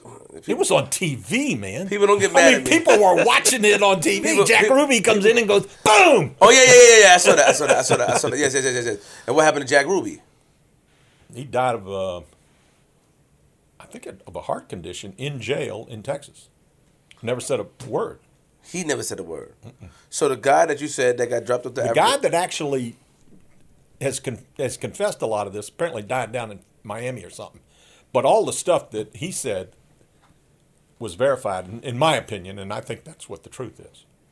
and you figured it out by doing your. No, I didn't figure it out. I mean, somebody else figured it out. But But, then you- but I listened to all of the details and I said, that makes sense. Interesting. Let's let's move forward. So, so so how long were you in the lab for? Six and a half years. Okay, now tell us the transition from the lab to what you do next. Well, um, my wife talked me into trying for agents class. You can't, you can't leave you can't leave out the. Well, I got married. How did you meet Yeah, her? What's up, man? Come on, I Dad. met her at I met her at, at, at a Don't do that, Dad. at a bar in Washington D.C. on Capitol Hill, known as the Hawk and Dove. You guys never heard of it, right? no, no. Yeah. Anyway, it was a, it was a good bar It's a good name. that I, you know, tragically went to too often. but uh, no, I met her there, and I guess I met her in '70. you get it right. She's watching. She you say the wrong year, 76? man. She's gonna. I'm getting in trouble. trying Yes. to remember. Well, I got married five, six, seven, eight. So I'm good on the when we when we got married. Yeah, yeah. Okay. Next, so Yeah, I think it was seventy six, in, into seventy six when I met her. Okay. And he was born in eighty. Oh, man, Big Dan. That's all that. Yeah. So, So how'd you get your wife? You you, you, you ran game on her. You had a, a certain Oh, line. I ran game. man. I was. It I was cool. what I want to know. I G want to know what what's kind wrong of. with you, man? I want to know what kind of guy he was back No, then. Like you know, did you your business, bro. Did, did you go to her? You, you bought her a drink? Did you, what you, G what Money, you know, you know, I ran game. Oh, Yo, I got G, a person. Hold on, what we doing, man? Mind Hold your- on. mind your business, G Money. Let's go. Ask that man that. I'm trying to learn some moves, man. What? Teach me a few things, man. I can't be talking about that. That's my son over there. Talk about his mama now. So, so was it like back in the days? Do you was it like love at first sight? Because you know you hear about those type of things back in the we, days. we were tight it- right away. Yeah. But um, I like that. I mean, it was. She was the right person for me at the right time, under the, all the circumstances, and we're still married today. So It's a blessing. It's a blessing. Shout That's round of dope. Shout- shout to you. the way, And a man. round of applause for longevity. Yes. Yeah, round of applause. So, so after the lab, your wife, you said your wife was to talk you into doing what? she talked me into trying to get into agents class, into you know becoming an agent, because I was really kind of like topped out money wise and everything there, and I'd never really thought, for a lot of reasons, health reasons, interestingly enough, mm-hmm. that I'd ever become an agent. But I because I had uh, hypertension back in those days, and come to find out, I got it when I was in Vietnam from Agent Orange. It looks probably but that's neither here nor there. I, you know, had to fight through it, and and I, you know, at that time I was running like six miles a day, and I was staying in pretty good shape, but You was fit. I was I was bad, Slow down, Add to the bone. Let's go. and so uh, it took me a while to go through all of the uh, machinations in the bureau that I had to go through to get in there, but I. I passed the tests and the interviews and all Did you do the polygraph? Didn't have to in those days. Oh. But I was I was the very first person in the history of the FBI to be admitted as an agent who who stated that I had smoked weed. What? What you just said? Say it again. You was the first. Don't don't listen. Don't let me fact check on you. Don't let him say it again, man, because he might. Dan, don't let me fact That's all check. you're on gonna you. get. So No, Dan. Don't Dan, let don't let me it. fact check on you. Dan. If he says it again, you're gonna get it. No, no, no, He has to. If he says it again, yes. The history of the FBI that admitted to smoking marijuana. Yeah. G, chill, G. It's not. It's not. It's not. The first in history. It's not. I, ganja, man. He cool, man. he's not cool. He's not cool. How's that cool? He smoked the ganja, man. What's wrong with you, man? He smoked the Hey, ganja. Dan, get out of. Hey. This guy is still. He been cool since the beginning. So when you said it to them, were they surprised? I heard that did. A friend of mine told me to do Yeah, because now. they made me go through jump through a bunch of hoops about it. I mean, it was like a big deal. really. Yeah, because they knew they they had decided they were going to change policy about it because so many people had basically said, "Yeah," and but um, they hadn't approved anybody yet, and so they decided I was a good guinea pig to approve because you know my bosses liked me and thought I was straight guy and wasn't going to get in any trouble or do anything stupid, so they So when you become an agent now, do you get weapons and stuff? Yeah, yeah. He like he like. He just wanna know, I Well, I had to go. I had to go through the training class down at Quantico Quantico is where? in Virginia, south south. of Now, here, is it training like how they do the It's police? everything. It's it's Like- training on physical training. It's training on firearms. It's training on uh, how to conduct interviews. It's a training on, you know, what you have to do to to write FBI, you know, uh, memorandum and and reports and all that kind of. It's Was it training. hard, Dan? Was It's it hard? legal training. Uh, no, It's not hard No, it's just it's intense and because you're in the army though, so that's unfair. You had Yeah. a cheat code. That was a cheat code, and you were running six miles a day. You had a Man, cheat he- code. He, he was ready. yeah, I was ready. If you had my man, me and my, me and my man Big Dan there, we might, we might, we might have had a little trouble. Could have had trouble. yes, yes, yes. So, so, so then you become an agent. yeah. Now, what? Where does it get? What? Where does it get spicy at now? now let's hmm. get into the. You become an agent. when I when I first became an agent, I was assigned to Washington D.C. And for the most part, I was working criminal stuff, criminal cases, street crime, uh, burglaries, armed robberies, uh, a little bit of everything. I thought the local the police department takes care of that. All right. Well, the FBI's got to build cases, and so the way it works is the FBI has certain statutes, uh, mostly involved in interstate commerce. So one of the one of those statutes is interstate transportation of stolen motor vehicles, stealing cars and transporting them across state lines. One of the other statutes is interstate transportation of stolen property, so stealing gold, silver, money, whatever, and transporting it across state lines makes it a federal offense. And theft of government property. So I worked mostly property crimes type cases. And uh, the, one of the things that I became really good at was getting confessions from folks and developing confidential sources. When I was young, when I was brand new, because I, I talked to people, you know, Yeah, pretty well, good, uh, pretty good yeah, shooting. well, the shit. Basky, Basky told me that you're a nice guy. Yeah, we Yeah. can see. I- Yeah. so, so the bottom line is that um, all of that street crime that I was doing, you have to work individual cases in order to build up to make a federal case. So you'd work a bunch of stolen car cases to, to pull it all together to see if there was a stolen car ring that you could take to federal court. You'd work a bunch of burglary cases to see if there was a fence that you could charge with receiving stolen property and transported in interstate commerce. And so that's kind of how I, in quotes, made you know, made my first group of cases. I was just you know at the lowest level, but I always worked with D.C. police and Fairfax County Police and Prince. George. So all the local police departments, I worked very well with them because they liked the the fact that I would like always be being straight with them, always you know uh, helping them out from our side, giving them the resources they needed to help them make their cases. Mm. And I didn't take anything from anybody. I didn't steal cases from people and hmm. stupid stuff People that you see about on TV. That's all crap. they don't really steal cases. No. But sometimes FBI agents can be stupid, just like cops can be stupid. Hmm. So the point is, is that I had a good reputation with the police departments. I did. I worked stuff like that from 1980 to about 87, My year. Our year. Well, my year. Six. Yeah. Best year. and that's when homicides started to inch up in D.C. And so the guys that I was working with, because it was always about me and the cops. I always had a you know a task force of some sort going. A lot of different cases, a lot of different you know kinds of work that we were doing, but it was all it always came down to, um, you know, Riley's over there working with the cops, and the problem was the cops were going were being tasked to do something about the homicides. They weren't. Nobody was worried about the burglaries anymore. Nobody was worried about the armed robberies and, and stuff that we would normally work. But at the same time, the FBI made a change in terms of prop, uh, in terms of procedures and protocol.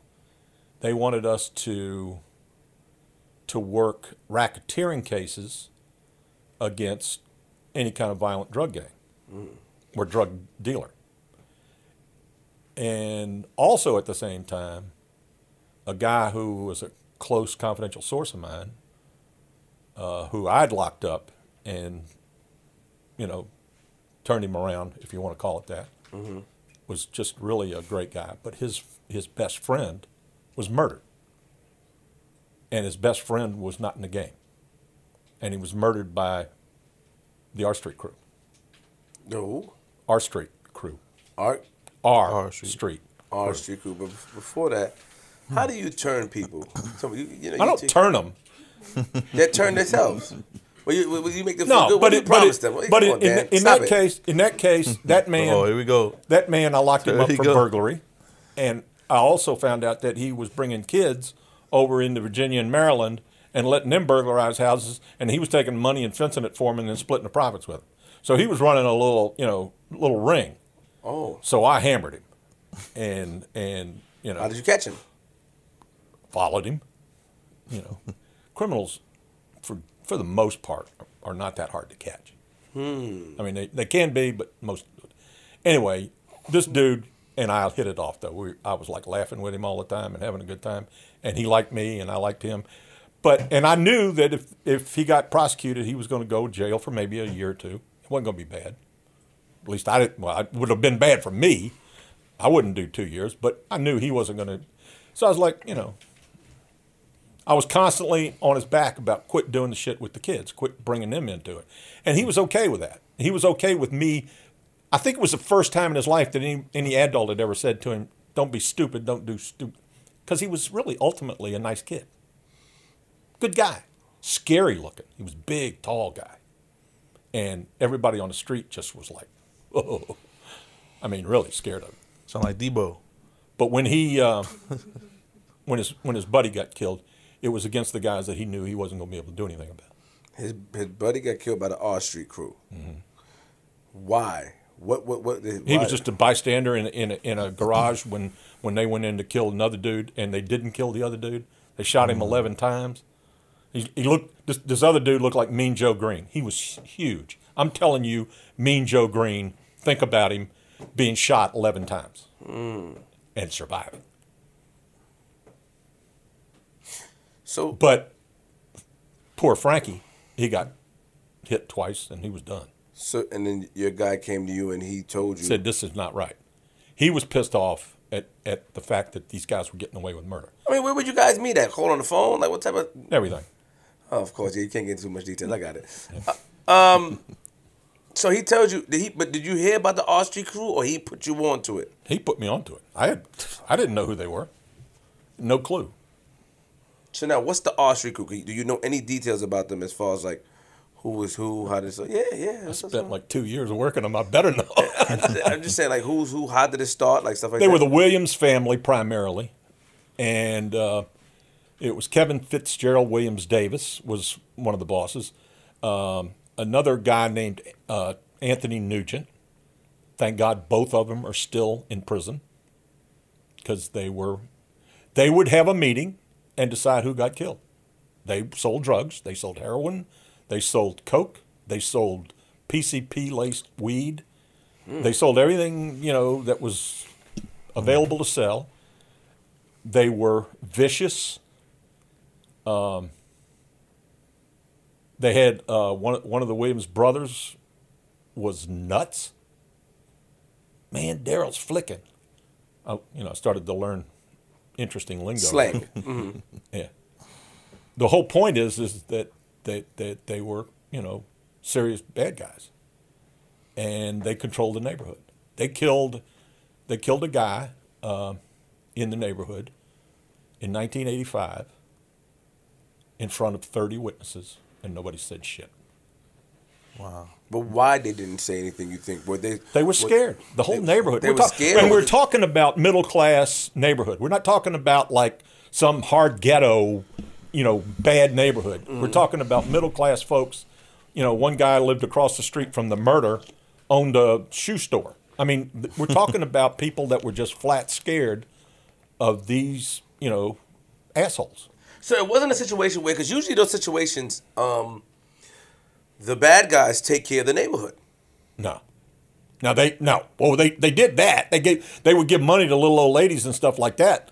But they demanded that tribute back. They demanded that you don't say nothing to- about our business to anybody. Did they have a warehouse? Did they have a, a, clubhouse? Did they have anything where they conducted? Nothing. Nothing. Sp- they had their house. They had the mama's house over on on on uh, uh, what do you call it on uh, uh, Rock Creek Church Road, and uh, right on the other side of uh, uh, the old Soldiers Home in, in Northwest DC. So your informant comes, his man get killed, Frankie, poor Frankie. He gets killed, and he tell you about the R Street crew. Now, what makes you want to investigate the R Street crew? Well, it just it was kind of like a um, a coalition of things that happened, because at the same time, the cops that I'm working with are saying we got to work, we got to do something on homicides. We can't be working stolen property anymore. And I'm like, I'm okay with that. I'll, you know, I'll try to figure out some way to get into it. And then at the same time, the FBI came out with a new policy that said we're gonna uh, you're gonna let y'all work that kind of case. So I'm thinking at the time that it's going to be primarily a one-hit wonder. Maybe a couple of piece, you know, crimes of violence. Uh, we'll charge them with that, and we'll bring it into district court because we know they're drug dealers, and we'll just we'll, we'll marry it up with a drug drug case. And I thought it was going to be a very quick hit turnaround. But what we found when we got into it was these guys were getting dope from the Colombian cartel, from the Cali. And, you know, we also found that they were getting, you know, uh, heroin from some source up in another source up in New York, and they were getting some additional crack from the boys out west, uh, the Eight Tray gangster Crips, and they were getting PCP manufactured by a Crip out in L.A. And so we're like, we got to do more than just, you know, one quick hit. We got to do a real racketeering case on this. In other words, so at the same time, uh, the RICO statutes are being used in New York going after the mobsters. I'm looking at this case like, I don't know, how, you know, I don't know how to do this, but I'm going to do this. And we got to, uh, we're going to have to do it, uh, you know, the old-fashioned way. We're going to have to do everything. We're going to have to, you know, go after search warrants. We're going to have to, you know, hit their houses. We're going to have to, and we're going to have to figure out a way to scare the hell out of them because they're going to kill all the witnesses. Because we ended up needing insiders to talk and tell the truth about what was going on, and we found them because they were people that were scared. They were, you know, they knew that if they said anything to us, they would get killed. How many people did they kill? My best count on the R Street crew was probably 20, but we only were able to charge them with like three. So we could only get enough proof on three of them. So, can you walk us through the process of, of taking down the R Street crew? Well, we we we started with surveillance and with undercover buys, and the undercover buys were fairly straightforward. We we had either uh, uh, police officers or we'd have undercover, uh, you know, confidential sources that would actually go and buy drugs from the guys that we knew who were being supplied by them. We would then hit those guys' houses with search warrants if we'd found a lot of drugs on their house, which we almost every time did, we'd put the heat on them. They'd be facing 20 years in prison if they had, you know, several ounces of crack. So we were like, what do you want to do? You want to do 20 years? And almost all of them said, no, I'll tell you everything. Wasn't it, it, that part of it was not all that hard. I mean, drug cases are not that hard to make. Um, what became hard was the fear that level of fear that we were constantly being beat up against. And then on top of that, right in the middle of it, we found the mule for the Cali cartel. And he came to us because they, the crew, had tried to kill him. Now, meanwhile, he's the guy that's responsible for the drugs coming from the Cali cartel. And they're going to kill him because they were pissed off because he wouldn't give them a discount on their Coke which he didn't have control of. He was just, you know, he was acting as a middleman for the Cali folk to to to DC, and you know, the R Street crew said, "Well, you got to give it to us at a discount," and he's like, "Ah, "Man, I can't discount anything. I do what they tell me to do." So, how did they try to kill him? They shot at him, and so he came to us right after that happened and said, "Y'all got to help me," and uh, so we said, "Okay." but you got to do this, this, and this. And he got all nervous and pissed off and said, I don't want to do it. Well, then the the agent, the drug agent who had talked to him originally, she she was very uh, uh, very deeply involved in understanding what he did because she had done all the interviews with him. And she says, "Well, the hell with it. We'll just search his house." and so we did. She got a search warrant on his house. scared the living shit out of him. And from that point on, he was fine because we found evidence of exactly what he was telling us. Mm. So she could verify and prove everything that he had told us. And so that put him in the middle of a conspiracy case. Did they ever ever try to threaten you, or you know, you being in a position? Those that you dudes, mm. no. So They didn't like me, Right. Uh, but nah. No, not threat. Uh, were they killing witnesses as well? Oh my God, yeah. But you you got to understand something about killing witnesses, and you know I- the thing that, if you want to know what worries me about what you guys have been going over, is y'all are talking about you know uh, uh, informants like they're like people being taken advantage of. The the truth is, and the reality is, is when bad guys shoot people and kill people, they don't know if they're informant. They're guessing. They don't need probable cause to kill an informant. And that's what I'll, I'll talk to you more about that later on. But the bottom line is, is these guys were killing people thinking they were snitching and they weren't. So they were just killing, dropping bodies and like because they thought that they were, you know, hinky. I mean, you're talking about a mindset at that level when they're making all sorts of money. I mean, uh, you know, Kevin Davis was wearing six thousand dollars shoes, alligator shoes, and and and you know, fancy silk suits and stuff like. I mean, stuff that I and everybody on, in the whole group was driving, you know, like fancy BMWs and stuff like that. I'm like, look, you're doing better than me money wise, but this is crazy because y'all are making money off of all these people that you're just crushing, scaring the hell out of, and if you don't like them, you shoot them. So Did you guys have to kill anybody in their crew? no, Bring us to. I want to know. Like, I want you to bring us to the takedown. Going into the takedown, how did well, we get the there was several takedowns, and uh, the reason was is because we we got to a point where we ran an undercover operation where they were going to uh, meet the so-called uh, contact, the Cali cartel contact from New York. Turns out uh, we turned her in. We turned that contact into a, a beautiful FBI agent that wow. was, you know, and that. So we we were supposed to get both Kevin and and Anthony Nugent to that meeting, but it turned out that Kevin got hinky because he was getting inside information from somebody inside law enforcement. Okay. So Nugent shows up and we take his ass down. Then we locked up a bunch of guys, and Kevin left town and you know scooted. So we had to find him. trying to remember how this all worked. Yeah, we had to find him, and, and he turned up out in California. We got a, a call from an informant out there that told us where he was, and we went out there and snatched his ass up. And we so we had both the two main, the, the two bosses of the crew in custody. Hmm. But then we had to do uh, our grand jury on it, so it took us I don't know several months to put everything in the grand jury because it was a racketeering case. It was not your standard, you know, two-bit drug case. It was so, and then we had three or four crimes of violence. I had to figure out ways to talk victims, crime victims who had been shot and left D.C. Had to find ways to talk them into coming back to D.C. to testify for us. That wasn't easy. Um, and I'll get into that, you know, a little bit. Let's let's get right down to the bottom line. 45 year old mother, registered nurse living in D.C. Her, her oldest son was murdered by them, and her second oldest son was shot and seriously wounded, and she sent him down to South Carolina to hide out. And he had been hiding out since 85. This was 1990. She was watching my case throughout the whole time. And she was doing it through one of my people that was cooperating with me at the time.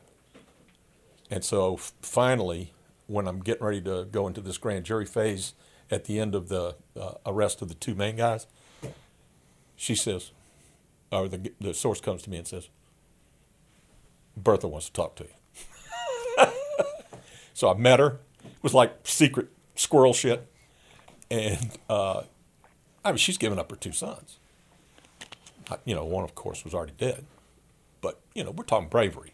We're not talking about you know, she's a rat and a snitch and all, that's crap. She said, "I'm putting I'm putting my son in your hands."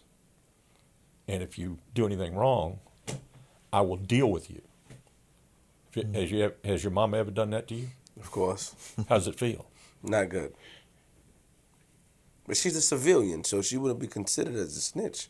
No. She wasn't part of the operation. Yeah, but they did. Every they considered everybody a part of it. Really? Oh my God, man! You don't have to. You, you know, you, you just don't know what it's like until you get into it. It's like I don't make up the rules. I wish I did. Uh, You know, when I when I first heard the term snitch, referring to a you know one of my witnesses that was testifying in court, I was like, "What are you talking about? It's not a snitch. That's a witness." Well, yeah, but they're talking. Oh yeah, they stole a car and they're giving up the guy that they delivered the stolen car to, and they're saying that I delivered the stolen car to that guy, and they're doing it in open court while the guy's standing there. That's not a snitch. But of course, the street rules are doesn't matter. Street rules are you never give up, you never talk to the police. Street rules are you do this, that, and the other thing, and you're a snitch and you're a piece of crap. You guys like football, right? No. I don't watch football. I tell you. Do you watch football? No. You don't. You watch football. Basketball. Anybody here watch football? Neither. What hap- What happens when somebody jumps off sides in football? What does the other team do? Aren't they snitches, That was that was slick. That was how you did that. dude? Why? why are they snitches? And somebody that's whose child has been murdered. You know, I don't get it. So that's what makes me upset when I hear the term snitch and rat and all that crap because it doesn't. If if you're if you're forced into it, if your life choices are wrong here and there, and you make some bad decisions and you do some stupid stuff, and you get into the middle of something, but you're not a killer and you're not a, a vicious human being, and the only way you can get out of it is to you know tell the police the truth. That's the key. If you tell them the truth, if you don't tell me the truth, I can't hear. It. I can't help you. But Mr. Dan, hold on. You know how we how, sometimes in the neighborhoods or how we grow up, you know, we we have certain what is taught to us is about certain codes. You know, we emulate or we we look up to uh, people in our neighborhoods that are in the street that get money, the fancy cars and stuff like that, and we always taught like you don't snitch and tell. But Let me tell you something. Let me Okay. tell you something about that. tell me, 1970. Guess what was the most successful homicide department in the world? what? Washington D.C.'s homicide department. You know why? Because if somebody did something like kill a person in a neighborhood in D.C. in the 60s and 70s, damn right the police knew about it. Understood. Because the neighborhood called, everybody in the neighborhood called and said they that was who did that because they didn't want murderers in their neighborhood. But allow me to. But But okay, and, and okay. I, I ran into the same thing in neighborhoods in in Annapolis, uh, Maryland, and in Baltimore, Maryland, Mm-hmm. because the only way we can work together as a society is if we care about each other, is if we give a damn about each other, and you shooting and killing him is something that I shouldn't put up with if I'm y'all's neighbor. Understood. That's so snitching is not snitching. Doing the right thing is what I'm talking about here. But what I'm trying to What tell you, trying to say too, yeah, just to not to cut you off, like certain codes as far as like people who are part of certain gangs or gang members or people who are street guys or you know drug guys. I don't think they, they, snitching- they, they live by a certain code, so they feel like civilians, like you know myself. If I'm just living in the neighborhood, I see something's going on, I should be able to. I mean, not they won't like it, but if I do it, I'm not breaking the but they- code. that's yeah, per, but per that- se. that's but that's not how it works. In, Yeah, but what in I'm the saying real is world. I- I don't think in the could- real world Mm-hmm. they would like to believe that's how it works. That if you're in the game, you will keep omerta. You will keep you will keep your mouth shut. right. Mm-hmm. That's not how it works in the real world. How it works in the real world is anybody that does anything to harm me because I'm a vicious asshole is a snitch, a rat, and they need to be dealt with. That's how it works in the real world. And if you two guys believe what you're saying, okay, I got no argument. But and and that y'all had that y'all grew up with that. But that's a new phenomenon. In the most part, the African American communities in this country, like a lot of other, like the Italian communities and the Irish communities and all, they take care of their own. They don't allow stuff like that to happen. They don't allow that kind of violence to happen in their communities, and they make sure that whoever did that kind of dirt gets dealt with. They police their own communities. It- but what I- but mm-hmm. but that's it has to start somewhere. But listen, what do when- you think? You think you know seventy year old Aunt May is going to go out and lock somebody up who just shot somebody? She's going to have to call Right. the local cops, and she hopefully has a friend that and calls them up and says, "Get over here and lock that boy up." But what, but let me say something to you. What I'm trying to tell you is that in the neighborhoods, they don't consider these days civilians. If an old lady sees a crime and she tells, they don't consider her a snitch. Right. Yeah. They don't consider her a rat. But listen, listen. They don't. I'm just telling you, they don't consider someone who's a civilian. I- let me but tell if you in a, cri- if, if me and him does a crime together, right? If we do a crime together, rob a bank together, and he tells on me, I would consider he would be because he's a part of the game that I was a part of, and in the game to a lot of people that's in the game that's saying if it's right or because to you you're on the other side so you'll never see it as right and that's respectable and understandable but in a game where like the italians have certain rules they'll consider you a rat because you were part of that thing with me and you decided to flip and tell so that's what i don't think a civilian is considered a snitch Uh, you see, that's the problem. You Okay. say that, and I'm telling you that's not how it works. understood understood That's what I'm saying. If it worked like that, I might be okay with it. I wouldn't be happy, but I might be okay with it. Hmm. But it doesn't work like that. In other words, Bertha, for just her talking to me, would have pissed them off, and they would they would have gone for her. an innocent woman they would have killed her Yeah. Not only innocent, but straight up nice. Mean to me, but that's neither here nor there. got you, got you. No, I understand. So, so, so, so she gave you her son. She she spoke to you, and then you had to figure out how to keep her son safe. yeah, And did you figure it out? absolutely. Where did you send him? Hmm. Huh? Oh, I no, I just I, I flew him in when he needed to testify. I covered his butt the whole time he was here, and I flew him back down where he needed to be, and took care of him afterwards. How many people from the R Street Cool situation did that you had to help put away? Uh, I mean, That I had to protect protect. Yes, sixty. sixty. Now, how do we go about that? Do we? How does the FBI go about protecting? You know, with me, the way it was working was because, as I mentioned to you earlier, Earlier, yes, you did. the uh, the the the one mom of, of a bunch of the guys, she was with the Marshals program, so I couldn't use the Marshals program. I had to take care of it all on you know out of our funds, and so I was going to have to take. I was I would sit down with you know some lady and her children, two or three children, who used to run a stash house for these guys, and got locked up for it, and did some time for running a stash house. And I said to her, "I need you to talk," and she says, "How can I talk? They'll kill me." And I said, "Well, let's talk. Let's talk about that. Can I? I can protect you." She says, "How are you going to?" I said, "I'll move you anywhere you want to go." so you give them a choice of where they want to move. that's what I did. Do you give them money? And? I said, and well, no, it's more than that, oh. because I said, "All right, well, let's talk about where you're going to stay, because you, you know." If you tell me Honolulu, Hawaii, you know I'd like to go to Honolulu, Hawaii too. But tell me, tell me what connection you got to this place I'm going to send you to, that we can make sure you're going to be okay. Because what I knew in this case mm-hmm. was that as long as I got them, you know, pretty much out of sight, out of mind, they were going to be a hell of a lot safer. As long as they were s- sitting in D.C., knowing that I'm putting pressure on the crew, that the crew was thinking, I got, we got to we got to clean up our mess. They would go around and kill people. That's what they would do. So I said, well, I'm just going to have to get you out of here right now, and I want to move. So, and like in this lady I'm thinking of's case, I, she had uh, people down in Florida, moved her to Florida, like in the Panhandle, like you know, right around Panama City. Point is, is that she's okay there. She hasn't. She's never returned. She's never gotten into trouble again. How long did it take to? How long did it take to take down the R Street crew? Because you already. Well, see, this is that. Yeah, I hadn't Yeah. finished yet. Sorry. So after we got um, the two main guys, Mm-hmm. then we went to the grand jury and got all the indictments that we needed to get. But then the local uh, TV station decided that they needed to run a story on the R Street crew, and that they knew somehow that we were going to lock them all up. Well, then I had a list of like twenty guys, tw- no, actually thirty guys that I had to lock up. And I said, if they're going to do that, if they're going to run the name of all the people that, that you know we're going to arrest, I'm gonna have to get them before they hit the four winds.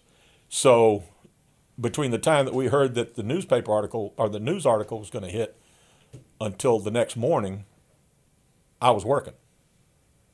and I got search warrants from the judge and arrest warrants at like 11 o'clock at night, and all night long we were locking people up. And we got everybody but one. And we locked up like 30 guys. Yeah, everybody but one. Where did the one go?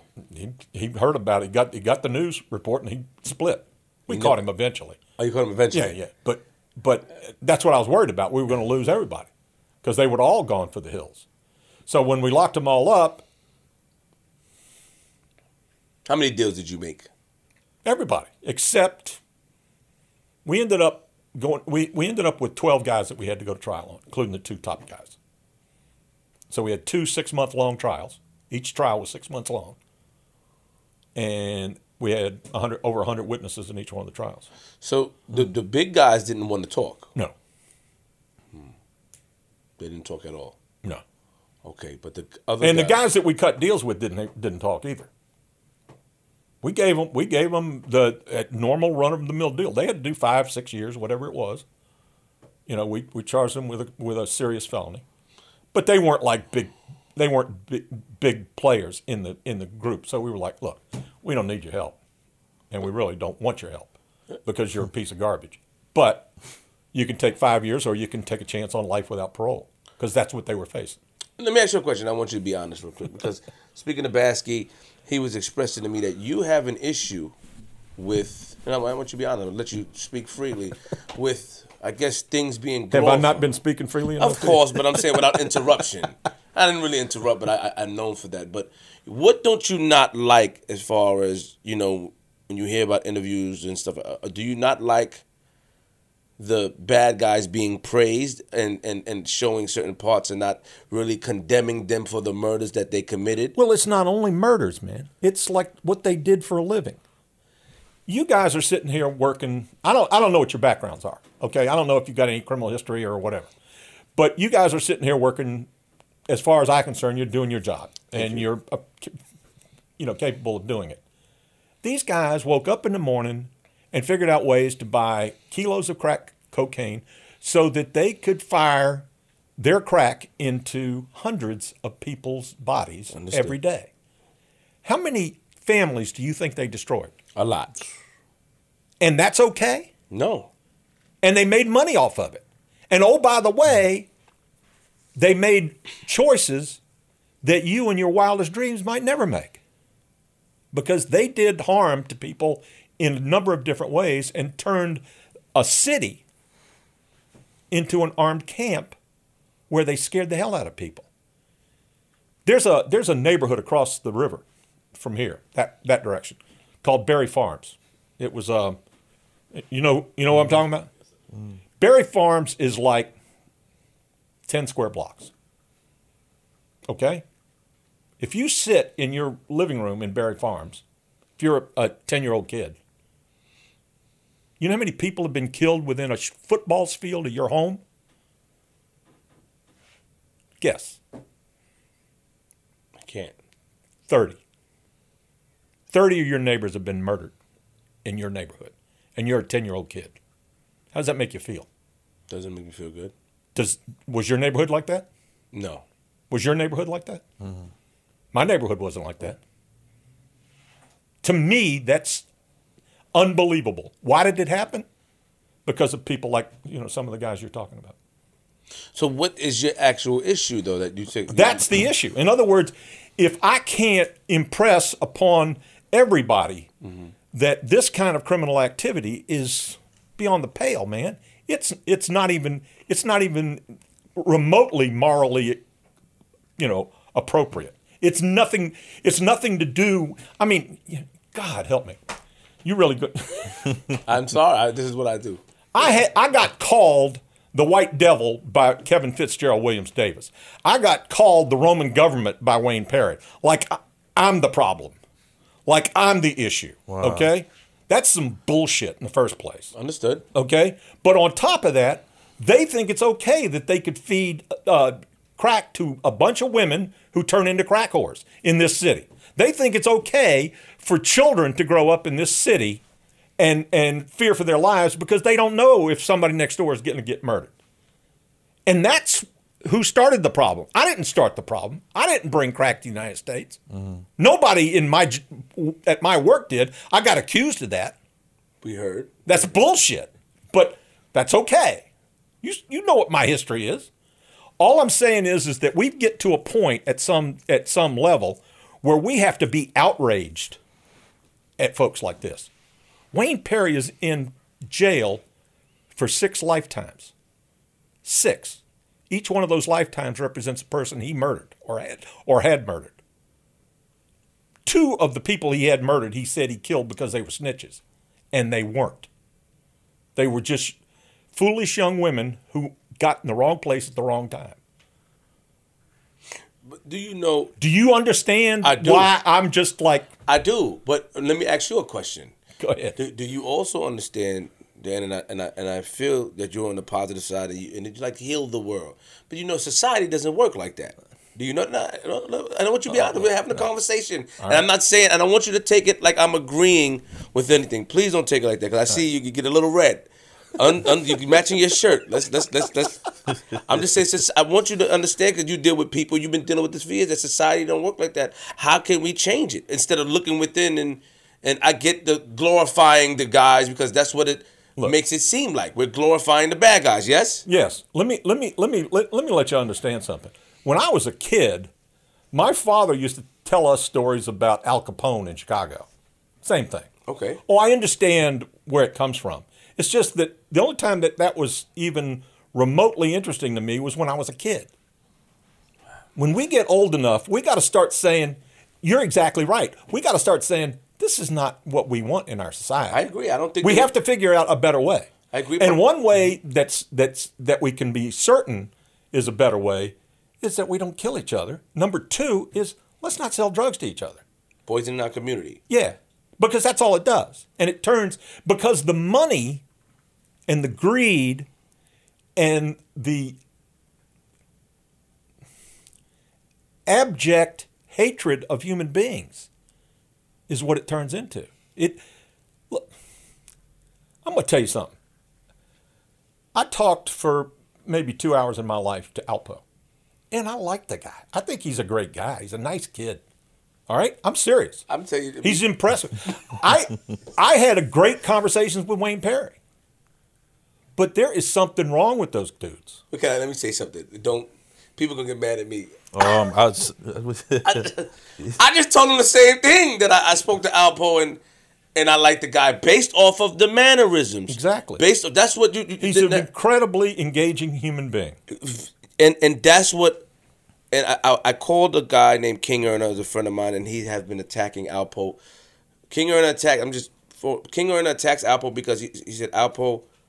He calls him a rat, but he said he also didn't come out and say that what I did was wrong. This is King Erna. He told me his problem is. King Erna said my problem with Alpo is that he didn't come out and say to the youth that what I what I did back in the days is wrong. That's King Erna issue. And then they had a back and forth. But I told Alpo myself I like King Erna, but I also told King Erna I like Alpo, and it's gonna sound crazy. Flip, why you like that? And people gonna get mad at me, but it's not what he did or saying that what he did. Because I, I I get at him about what he did. I Mm-hmm. ask those questions because it's in my mind. Like, why did you do it? Did you? And there's two things that Alpo said. Well, when you say what he did, are you saying because why did he become a snitch? No, no, Okay. no. You're no, just no, saying, why did you- why did you why do did the you do what you violence? did? Yeah, well, well, I asked him Why- that, and then and I said, ask him, do you have any remorse? And he said, I had. This is what Alpo told me out of his own mouth, and he said it today.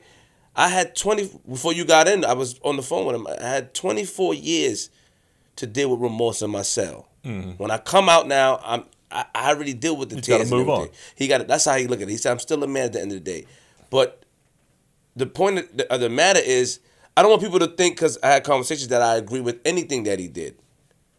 It's just the hold on. It's just that the conversation. He's an engaging guy. He he cracks a joke. He's funny, and to me, he's he's a, he's a cocky guy. I can't believe this guy is so cocky like that. That's I think it's funny. Like, why are you like this? I asked him about certain. I did. I did ask him myself. Like, yo, bro, why did you do that? I asked him about Dementio. I asked him a lot of personal questions, and he answered me truthfully of why he did what he did and how he looked. Do I agree with it? No. Told him myself I don't mm-hmm. agree with that. I think you could have handled it differently, but I guess that's how he Hey, thought it was. This this is what this is the this is the point uh, uh of the exercise in terms of you know snitches that snitch against other guys in the game. Mm-hmm. Okay. When I look at him, I'm like, okay, we put him in jail. In fact, you know, my partner Angelo was the one that put hands on him. We put him in jail, and we charged him with a crime down in northern down in Virginia, in Fredericksburg, dealing crack down in there. Why? Because he told Angelo that he was doing that when he was when he thought he was dying in the hospital after he got shot when he first got to DC. Because he said to Angelo, "I'm, I'm dealing drugs down in." Because you'd have to see Angelo. Angelo is like this unbelievable detective cop who anybody will talk to. And they after five minutes and they think they're talking to their mama or something. and he'll you know, they just confess to him because he's that way. So he gets a whole string of, you know, information from him. Then another agent that I know goes out and follows up on everything Angelo found out, and sure enough it's all true. So they build a case in Virginia on him. Hmm. Because meanwhile, every time Pose got stopped in New York, he he runs and gets away. He like breaks from three different times where the cops had him hemmed in and he got away. So he was like, you know, Mr. Magic or something like that. and then and then I guess the dude, I don't, y'all know more about this guy. This dude preacher came down. Yes, mm-hmm. because I wanted Came to talk to- to you. I, I heard your. I heard your I, audio. I don't know preacher, but I know of him from that whole time period. Right. And it's like, so he's hiding out in, in the D.C. area, and, and, and he's hang he's hanging out with and becoming a vampire with Wayne. That's what he was doing. So he, he and Wayne are being vampires together, and they're not coming out until midnight. But that that's just part. So he knows that people from New York are looking for him. He knows that people from uh, uh, like preacher has has killed somebody that he's getting blamed for or something like that. I don't you know I don't know all the details and all the ins and outs of it, but he knows there's a lot of action going on, and, and so when we lock him up and we put him in custody and say, okay, here's your here's your chance, here, here's your possibilities. You can go to New York and deal with the kidnap murder charge you got up there. And he knows immediately, as soon as he gets to New York, he's dead whether he goes into the, the federal uh, jail or he goes into Rikers Island, he's dead because they're both covered by whoever's mad at him in New York, who's already put out a contract on his ass. At least that's what that's what we found out from various. But do you? Do you? But hang on just a second. Okay. He knows that Wayne doesn't trust him.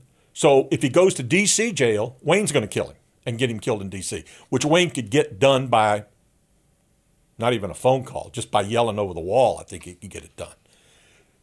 and everybody knows that. Mm-hmm. Or he can take, I'll go down to Virginia and plead guilty down in Virginia. Okay? So when he gets down to Virginia and he pleads guilty, guess what happens again? He realizes, I'm going to plead guilty and they're going to send me to the Fed. Guess what's going to happen to him when he gets to the Fed? He's dead. Now, what option did he have?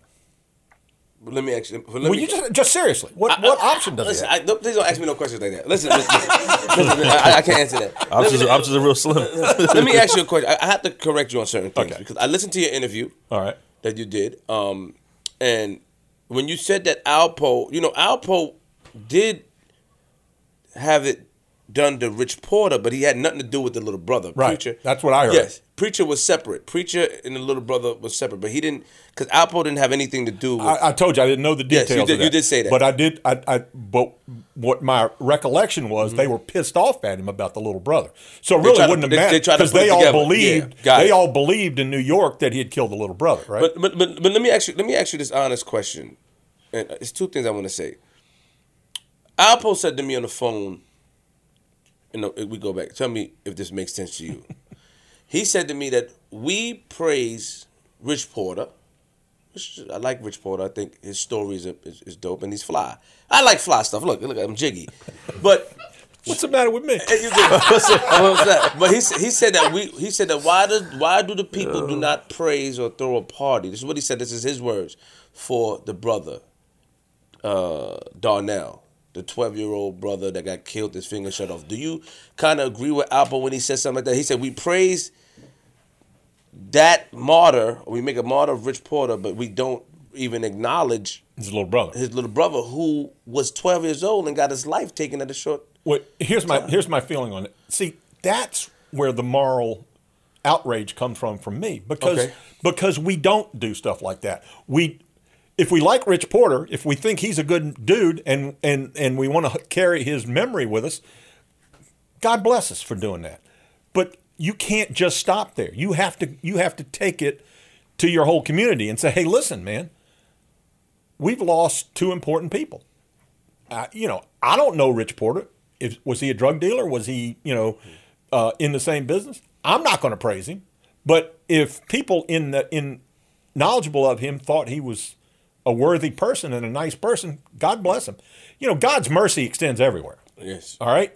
And mm-hmm. so we have to, I, I'm not going to ever suggest that, you know, being good for, for Rich Porter and his brother, that should be equal.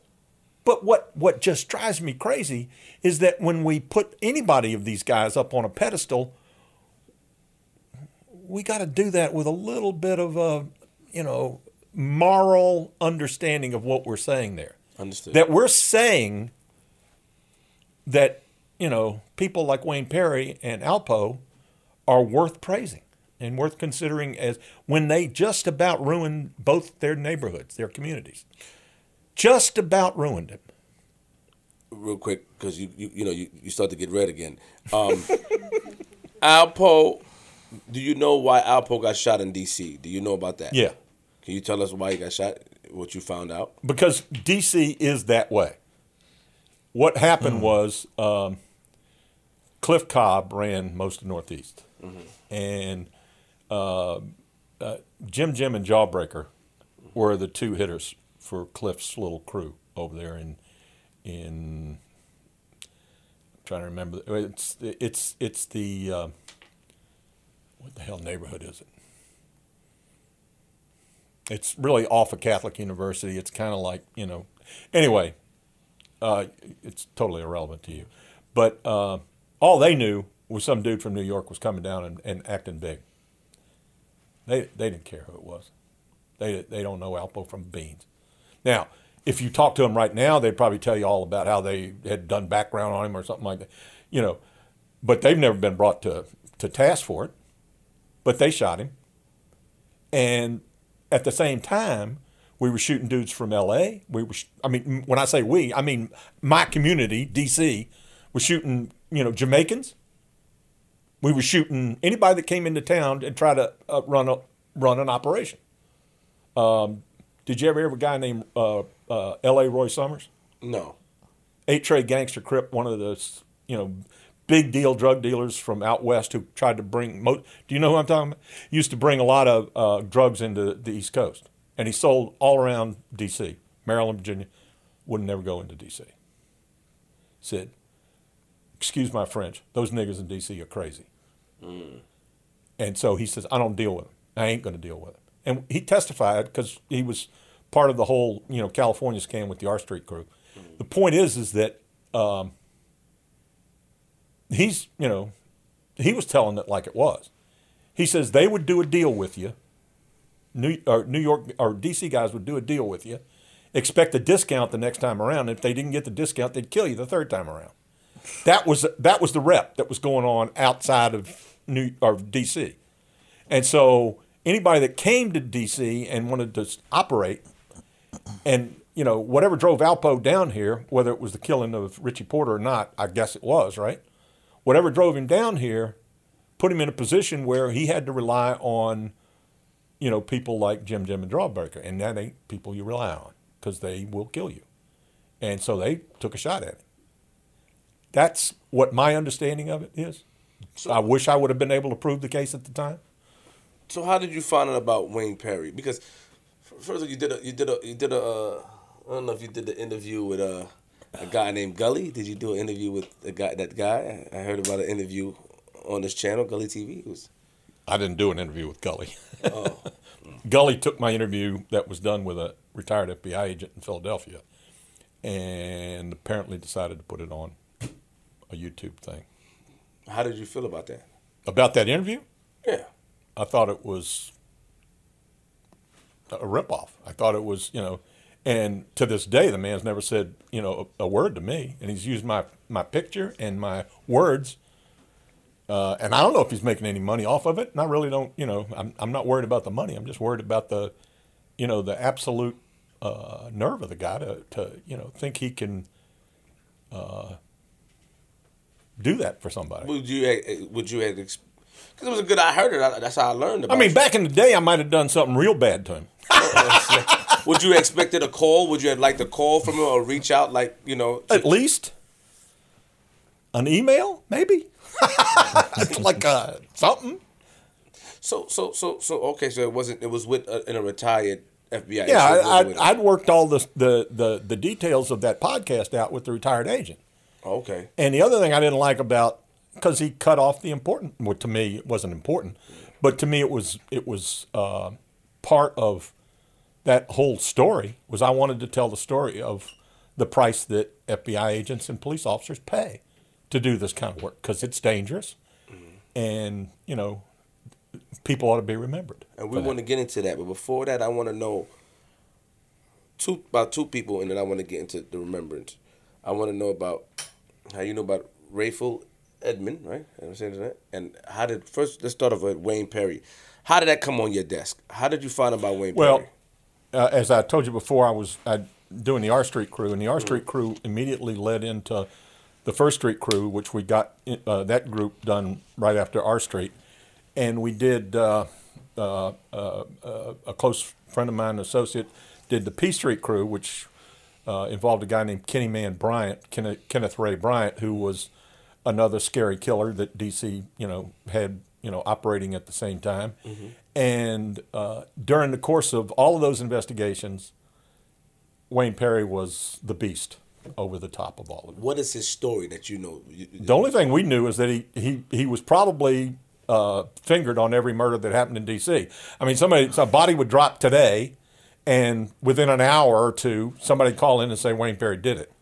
Well, we knew that was bullshit, but uh, what it really came down to for me is that well, we're going to have to pay attention to him eventually.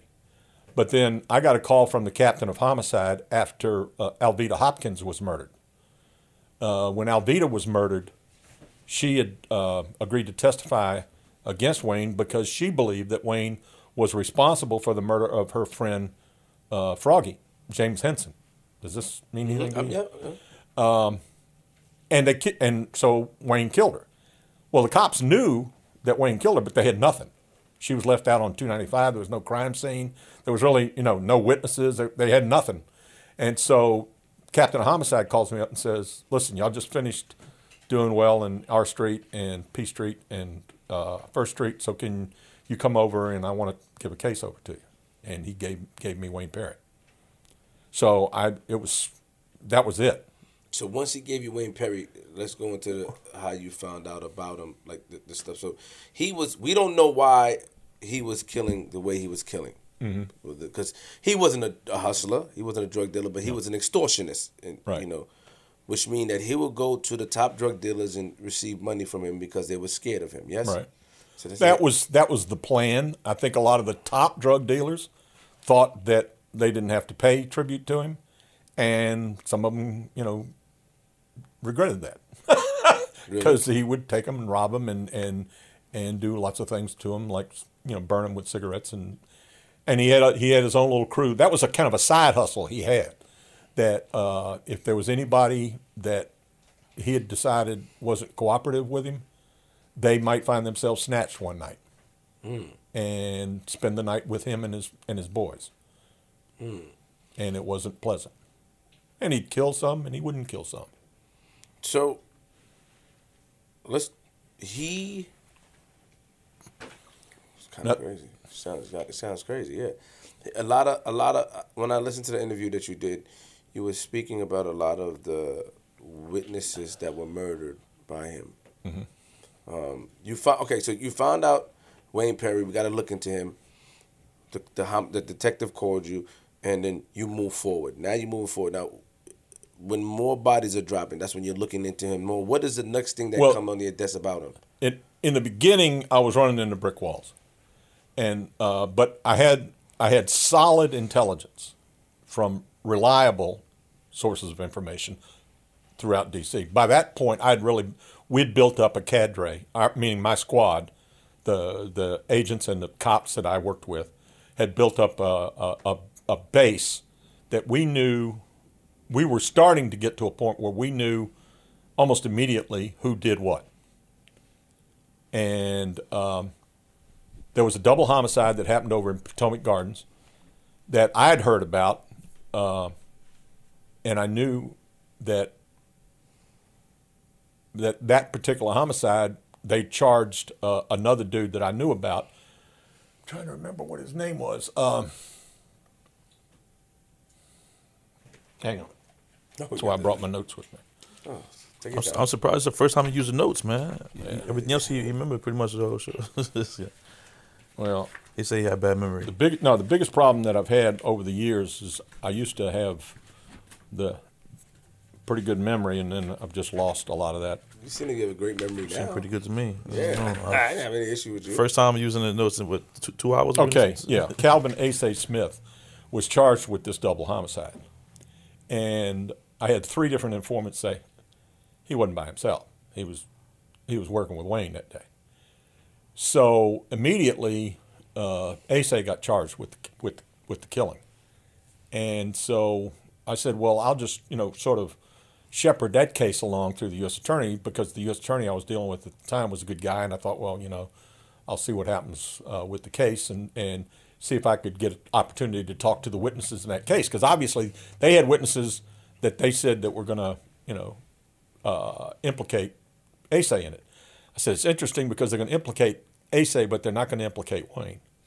So I never really, you know, I did, I wasn't like being aggressive about it. I was just saying, okay, let's see what happens. So eventually, and the and the, I think it was two or three witnesses. They were women. They lived in Potomac Gardens, and they were all, as far as I recall, they were all heroin addicts. And so they were trouble.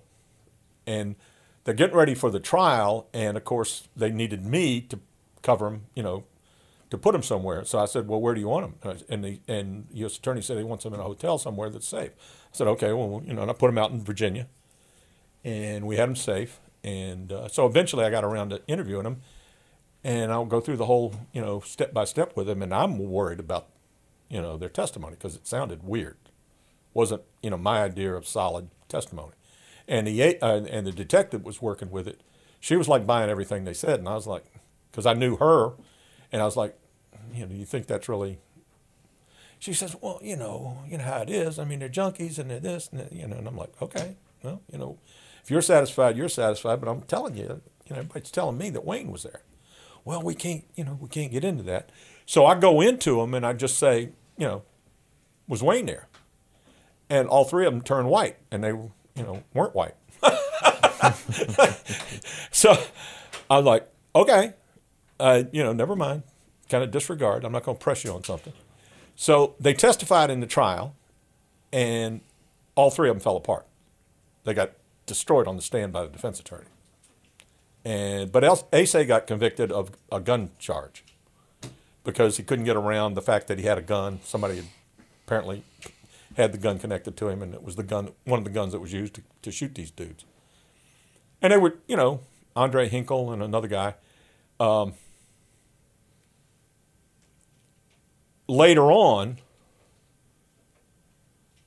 oh, well, at that particular point, so I'm like, I'm dead in the water. These witnesses aren't worth a damn. And so they're not getting me anywhere. And so I've got to work another angle on this. Um, but later on, when I talked to Wayne, he admitted it. Yeah, I did that.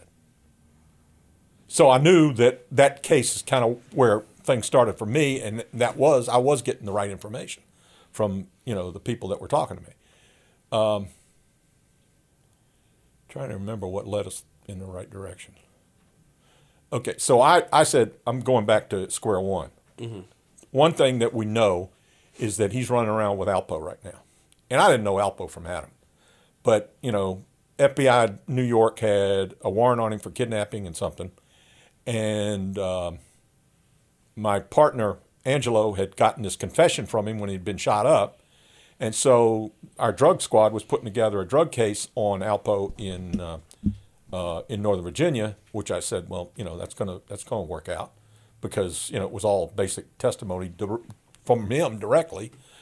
And so I thought, well, that's going to be a decent case. I said, I just need to get Alpo out of the way because he's making Wayne turn into a vampire. I never get a chance to really do anything, you know, to really uh, target Wayne as to where he's living, and and sort of the normal business that you have to go through to start really working a, a, a an investigation. You got to really start getting a handle on uh, the details, and we weren't able to get a handle on the details because he wasn't living a normal life. Mm-hmm. Found out later that he and and Alpo are going to like uh, motels every night, or they had a place up, you know, Commodore Joshua Barney that they would spend night, a couple of nights at, and then they would go someplace else, and so they were just rotating around the city, and and uh, then I heard that Alpo's uh, wife slash girlfriend moved down to D.C. and she was and he seeing her.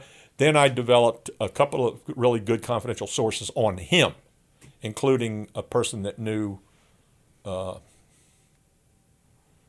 knew his wife and several of the girls that were sort of friends at a at a beauty salon, and um, they were the ones that gave me where Alpo was going to be the night he was locked up.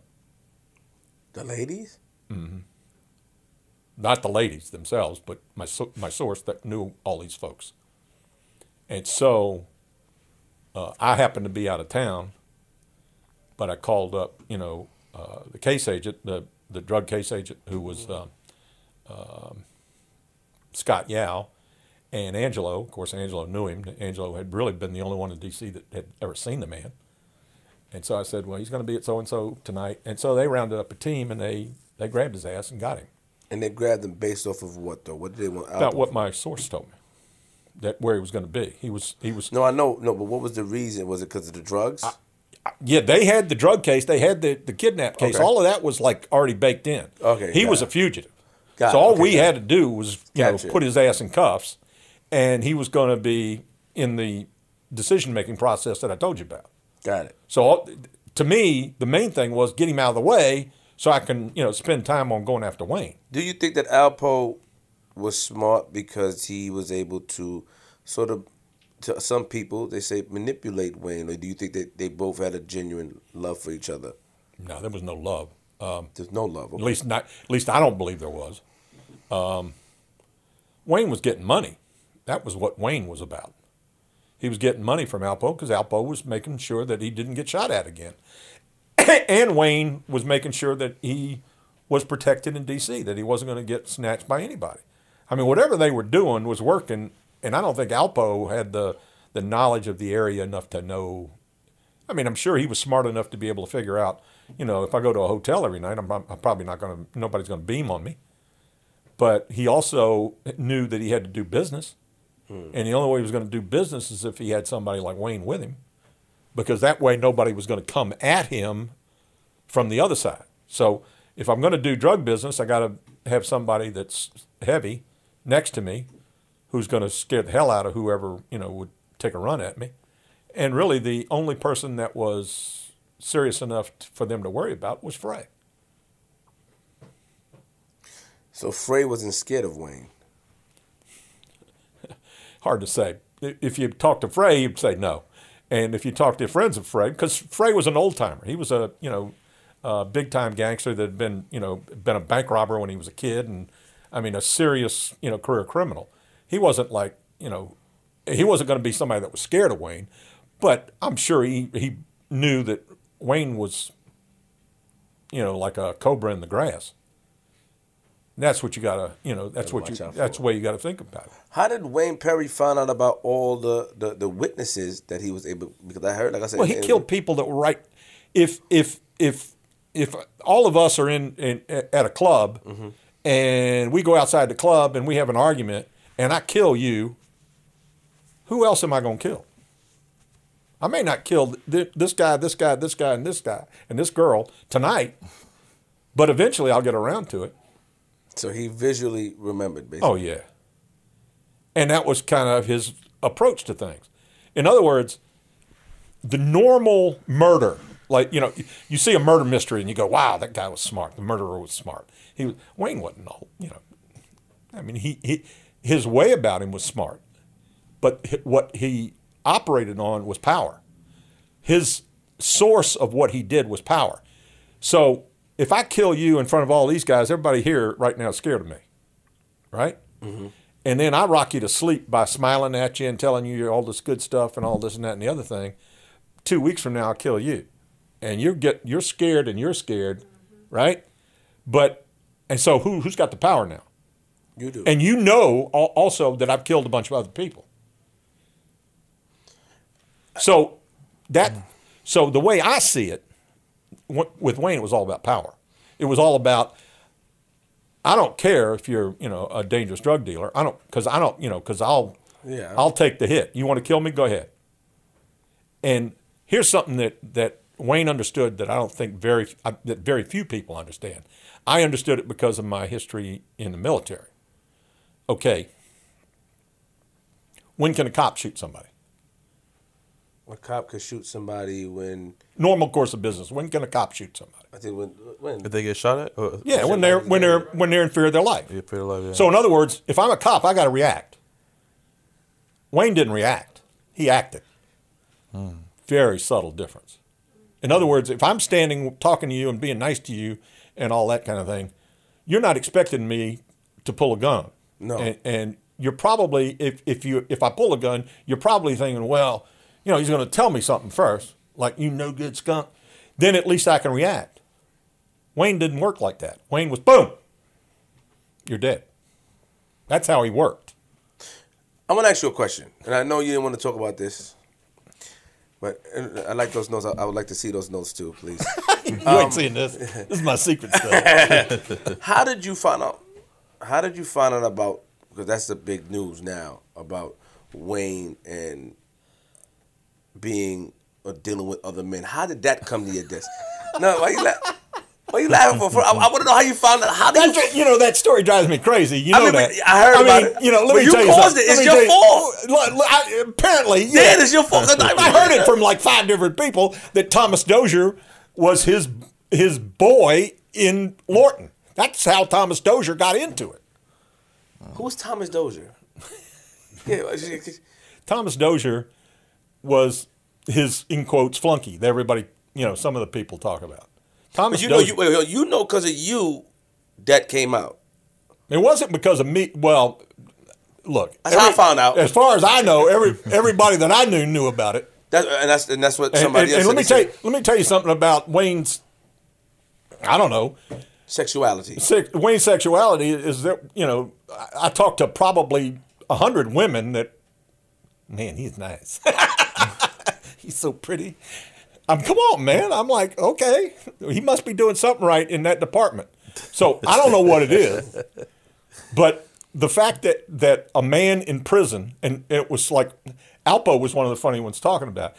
He's the one that told us ain't nothing better than a fat butt boy. That's what Alpo told us. Wait, hold on, hold on. You Dan, ask him. you ask him. Dan. Did he ever tell the FBI Dan, ain't nothing Dan, better nah, than a I- fat I, butt I, boy? I, I ain't gonna, let- I ain't gonna like Dan. No, no, no, no, no, no, no. man. Dan, slow down. Hold on. Dan, uh, Dan, slow down. Are you sure that? Don't say that he said. I, I, you sure? I'm not saying that he's that way. You're you're missing. No, you're I- missing. I, saw you That- sure that he said what that. sounds like. he said that because I heard it and I was like, "Damn, he's you know."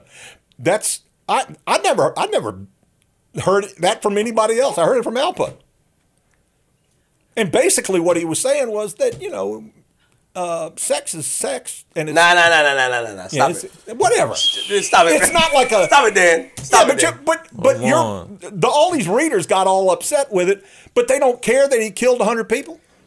No, we I mean, look, I, I look, I don't give a damn whether Wayne is is gay or not, and I don't really think he is gay. Okay, what I think is that you know when when he was in Lorton and there was nothing around, but you know somebody that, that was willing to, to to take care of him and and and give him the sexual gratification that he wanted, he was okay with that. Do you think that Alpo was saying that just to pull your string or to crack a joke? Because Probably. that- yeah, because we never Yeah, heard that. yeah, but probably no, not you. Can, if if you got a chance to talk to him, you just ask him. Did you ever say that to the FBI agents? And if he says no, then he's lying. Well, And I he's a, don't know Har- why he's, he's a, lying. he's a guy from Harlem. They I crack know. jokes. And, and, and, and cracking jokes is fine. He, he, he was cracking jokes with us, and that was part of it, but it was in that same context. Got it. Is what So- I'm telling so- I you. heard this before. That that that's that don't sound no Harlem joke to me, man. Slow down. man. Chill out, chill out. That What's sound no going on in joke. Harlem? That no Harlem Hey, me. hey, watch your mouth about Harlem, both of y'all. I like Harlem. Let me ask you a question. Did the did any men? Because you said the guy Tom, what's his name? Thomas. What's his Thomas? Dozier. Did he admit to? Did you ever Thomas speak to? Dozier's dead He, he died. He got killed by. okay, never mind. by. Don't do that. Don't do that, Dan. Don't do. Don't don't don't don't, don't hold out on us. He was killed by a guy named Poochie, who was Frey's nephew. Thomas Dozier was. And why did Frey's nephew kill him? Man, you nah, I, I can't. I can't go there because Respect. it's already controversy. Right now, it's controversy. Right now, mm-hmm. to this day. It, Frey is dead, right? Yeah. But he didn't. Was he killed? Frey was killed by Michael Jackson, a dude from the Madness Shop. By where? The Madness Shop up in D- you, know, you see, I'm talking DC stuff. So Michael Jackson. Michael Jackson was a drug dealer who worked with a bunch of guys up northwest, and he came to Wayne and Alpo and said, "Your boy Frey's coming at you." And both Wayne and, and Poe understood that they weren't going to ever get next to Frey. They weren't going to be able to get at him. And he said, "Don't worry, I'll take care of him, but you got to give me a key, kilo." And he- and they, yeah, go ahead. And so Michael got a couple of guys, and they jumped in the car with Frey and put a bullet in his head in the back of his head. But but but. But Why was Michael Jackson able to get who? First of all, who is Michael? The only Michael Jackson I know. uh, No, no, no, no. this is a this is a, a drug dealer who's in prison probably for a long time still. At least I hope the hell he's in prison. Michael Jackson. That's his Jackson name. is his name. and he so he was close to Frey. That's how he was able to do that. Yeah, because you know Frey had contacts mostly in southeast, but you, you got to understand DC's a small town. I mean, everybody knows everybody, and Michael Jackson was the type of guy who Frey would probably let, let in a car behind him. In other words, Frey wasn't going to let Wayne in in a car, and he wasn't going to let any of of uh, Wayne's people in the car with him. That wasn't happening. Did you ever speak to Michael Jackson and find out why did he why did he Well, that's a funny story. tell me? I want to know Well, we locked him up for that murder. for Frey's murder. Yeah, and uh, and I thought, wow. And but but he was also deeply involved in a big drug operation that was going out of Lewisburg with uh, with uh, Rayful. And so, the U.S. Attorney's Office said, "Well, you can lock him up for the murder, but we really want him on this drug stuff." It's another part of the political bullshit. Yeah. So I was like, okay, well, since it's my warrant, I get to go on the arrest, don't I? and they were like, oh yeah, yeah, sure. And I said, okay, well, I'm gonna go on the arrest. And and the guy who wanted to do the whole thing um, was a, one of the drug agents who he was a friend, but he had kind of gone off in a different direction uh, on one of my cases that I didn't particularly like, and I, you know, I was okay with it, but you know, I was like, you know, this is just inside stuff that really is totally irrelevant. But the but the bottom line is, is I'm laying down on the on the on the the the, the, the bed in in the because they wanted him arrested and brought to a hotel room instead of brought to the office. They didn't want anybody to know that he was being charged, you know, with any kind of crime. And I, to this day, I'm like at a loss. Well, what they didn't tell me was as soon as they locked him up, they said, "Don't worry, you can you can talk to us. You can tell us anything you want. We won't use anything you want you say against us, against you." And I'm like, I wasn't there, so basically they're giving him his Miranda. And I, anytime we arrested somebody, you give them a Miranda and you give them a legit Miranda. You say, hey, you know, you need a lawyer, we'll get one for you, et cetera, et cetera. You know, the normal Miranda rights. But then we say, would you like to talk to us? Do you want to waive your rights? And they, if they say yes, then we go, okay, and then we're interviewing them. We're talking to them about anything. Well, so I come in at like 20 minutes after he's locked up, and I'm laying on the on the on the, And so I'm just bullshitting with him. Hey, Michael, what's up? So, you know, I'm the one that's got the warrant for your ass. And he's like, oh, really? and I said, yeah, dude. So, so, so tell me, why'd you kill Frey? Man, that's some bullshit. I didn't, man, man, man, man, man. And I said, well, man, we got three witnesses that tell, tell us that you did. What the hell were they doing? Were they looking out the, were they, were they standing around on the street while I was looking out the window at them? Well, that's exactly what the witnesses saw. When he was driving down Bryant Street, he's in the back seat of the car, and I had three civilians, regular folks, that lived on Bryant Street who were looking at the same thing, especially after the gunshot, and they saw his face under the streetlight. And I said, Well, dude, I didn't tell you anything about a car, and I didn't tell you anything about you looking out the, the window, and I didn't tell. So yeah, that's exactly right. They saw you stick your face out the window when you shot the dude, and he's like, "Well, wait, I, you know." So he starts backpedaling on me. I said, "Man, enough said. I'm good. I don't need nothing from you." And so I left, and I wrote my report, and then I was told that they'd got, given him a free ride, that nothing he could say could be used against him. So you, we don't know why he killed him. Oh, I know why he killed him. I mean, Poe knows why he killed. Him. Ask Alpo next time you talk to him why Michael Jackson killed Frey. So, uh, where does Sean Branch come in? Because Sean said that you had mentioned him. Come on, man. Dude, man. Don't do, come on, Sean. I like Sean. Sean said, Sean, no, he's, a, he's a nice guy to me. Sean said that you had. Yeah, because because the the ten families of people that he's uh, of the people that he's killed haven't come to you and said, "Man, that's wrong that you're talking to Sean."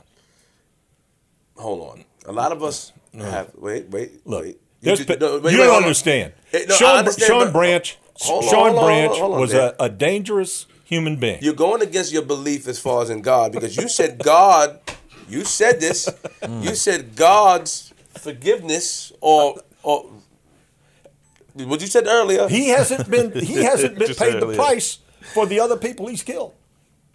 But you also said, I, and God's forgiveness has got to got to involve God's you know that, that that our penance that we have to pay. I got it, but you also said that you're not here to do. I mean, we I, can. look, we right, we I, can I, I got you. All right, you're with me. no, no, no. I'm No, with you. I'm, I- I'm okay. What I'm saying to you is, what I'm saying to you is, what I'm saying to you is, is that um, um, anything Sean Branch tells you is going to be self-serving to Sean Branch, which is fine. If I could, if I could, if I could have charged him with with his participation in a murder, I would have definitely done it. But I'm partly responsible for uh, the fact that he got convicted of the Michael Green case. Okay. Partly because I gave the guys who were working the case the right witness in the Michael Green case. But they also had him charged with the Monty Glenn murder, and somehow he got off of that. And he also beat another case because the witness who testified against him testified in uh, a hearing on, or tes- testified in a trial on Friday afternoon, and he went home for the weekend because court, you know, took off the weekend. And lo and behold, the witness got killed over the weekend, and they never got an opportunity to cross examine that witness. Hmm. Now, how do you think that happened? It's a, it's a miracle. It's not America. Don't be sarcastic. Don't be sarcastic. But, but what I'm asking you is that. But how, so, but how did you first hear about his name? How did it come? Sean? Because, because Sean said that you said in the interview, I didn't hear this part, but he said that you said in the interview that he went to go speak to Wayne Perry Mm-hmm. about Michael Jackson. But Sean said that wasn't true. He said he didn't know where you got Yeah. the information from. Yeah. That's what he said in the interview. I know. I know what he said. It's- he's wrong. He said he went to talk to, to, to Wayne about Demencio Benson's murder. That's what he said he did. Demencio Benson, yes. All right. Now, let me tell you something. He and Wayne were on the street together for months before Wayne got locked up. And he rightfully would have gone if he wanted to talk to him about Demencio Benson. Demencio Benson had died a year earlier, remember? This is night. Demencio Benson got killed in summer 91. Yeah, yeah. All right. Sean's out at least by April of 92. Wayne doesn't get locked up until mid June, mid July, I'm sorry, of 92. So he has two or three months that if he needs to go talk to Wayne about his friend Demencio, he could do it not in the Prince George's County Jail, which is if you're going to talk to somebody about a murder, it's probably not a good idea to go talking to them in jail over the phones that could be, you know, tape recorded. I wish they were, but they weren't. That's just a, you know, an unfortunate circumstance of that particular jail at that particular time. But the bottom line is his story doesn't make any sense. But then how? And okay. Thomas Dozier dies a week later. But how will we really know? We don't. The and if and if we did, oh, I know the conversation took place because I have the I had the logs at the time. I had the logs from the jail. I'm like, what the hell is? Uh, because I'm talking to the guys who are working Sean Branch. I'm like, what the hell, Sean Branch visiting Wayne? Because I got I got just they would periodically send me his visitors log, and so I'm getting this. I'm like, and so I'm talking to the the, the guys who are working Sean, and they're like, we don't know what they're talking about. Dozier gets killed. I was getting, I was trying to talk to the U.S. Attorney's Office into letting me go at Dozier again because Wayne's locked up, and I figured now's the time to get Dozier and enroll him because I he would be able to tell us, you know, how he got Frey's gun, the gun that killed Frey. You're not putting it together yet, and I'm not going to let. I'm not going to. I'm, not to make it easy. For I'm about you. to put it together. So you trying to say that that Wayne told Sean to? I'm not going to put it together for you because you're you're on the right track, but I'm not going to tell you any more than that. Well, hold on, Mr. Dan. We, we gotta, we got, we gotta, we gotta be sure that this information you right is right, man. Can't just be putting. I don't, hey, there. look, Mr. Dan. if I would have thought I was caused enough trouble I already. I know, but if I thought if I would have thought I was right, I would have locked his ass up back then for it. Except that he already got locked up for killing Michael Green. So the point the point is is that you know everything was working at that. We didn't know who killed uh, Thomas Dozier until I got called months later, months after it all happened, and they told me Poochie did it. I said, why in the hell did Poochie do it? Dozier didn't have anything to do with killing Frey. And then it all sort of struck me. Now,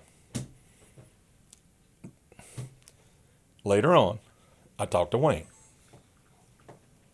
And all I can say is Wayne told me what he told me about the whole circumstance. and it involves Sean Branch. you're saying? Yeah. Uh, I don't know. So do- what do I believe? What's my opinion? What you know? What's the truth? You're a very sarcastic guy, Mr. Yeah, Dan. but you see, what you don't understand is that's who you're dealing with. You with when you're dealing with these guys, when they're talking to you straight up, they're dealing. You're dealing with their perspective on life. You're mm-hmm. dealing with their understanding of how they need to keep. He knows that if it was the truth, if he admitted to it on your show, that he could be charged with murder because there is no statute. statute of limitations on that murder. That murder is still on the books.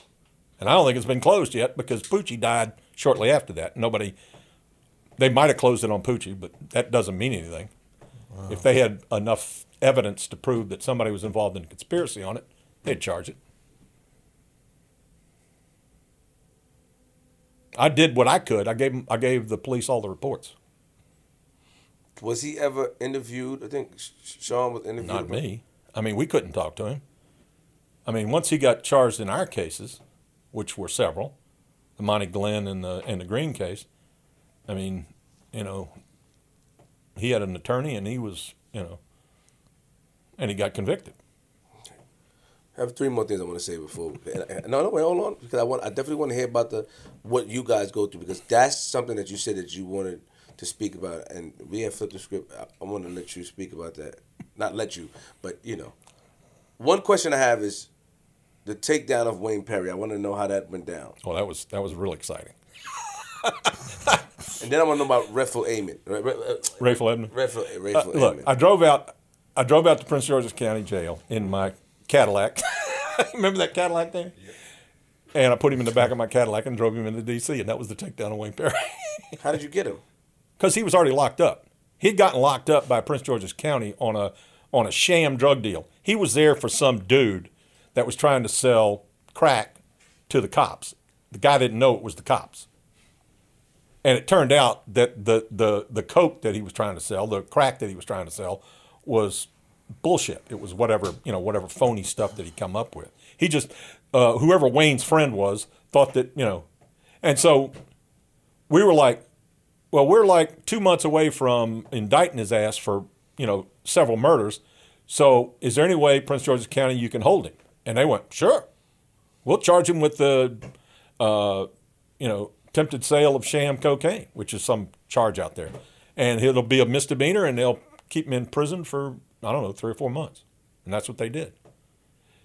And basically, what I was trying to do was at that point, I'm I'm talking to civilian witnesses, trying to make sure that everybody's going to be safe and that we're all squared away, because when we indict, we got to be ready to rock and roll with the right witnesses, and that's what we were doing.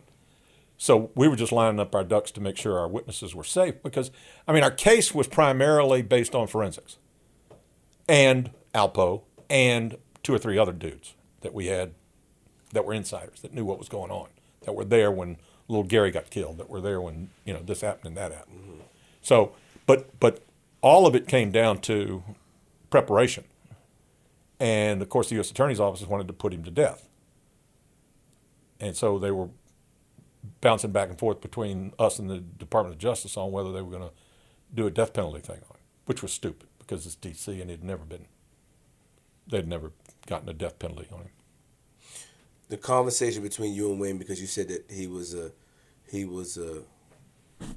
I don't. I, I don't Well, when- when- mis- I don't want to misquote your The words. first time he was arrested in Prince George's County, I went out and interviewed him. And I said, um, you know, we got all this stuff pending in D.C. You know that. He goes, yeah, yeah, yeah. Because by that point, it was obvious that Alpo was cooperating, et cetera, et cetera. And I said, so you want to talk about it? He says, and that's when I, I've always said that Wayne was very respectful.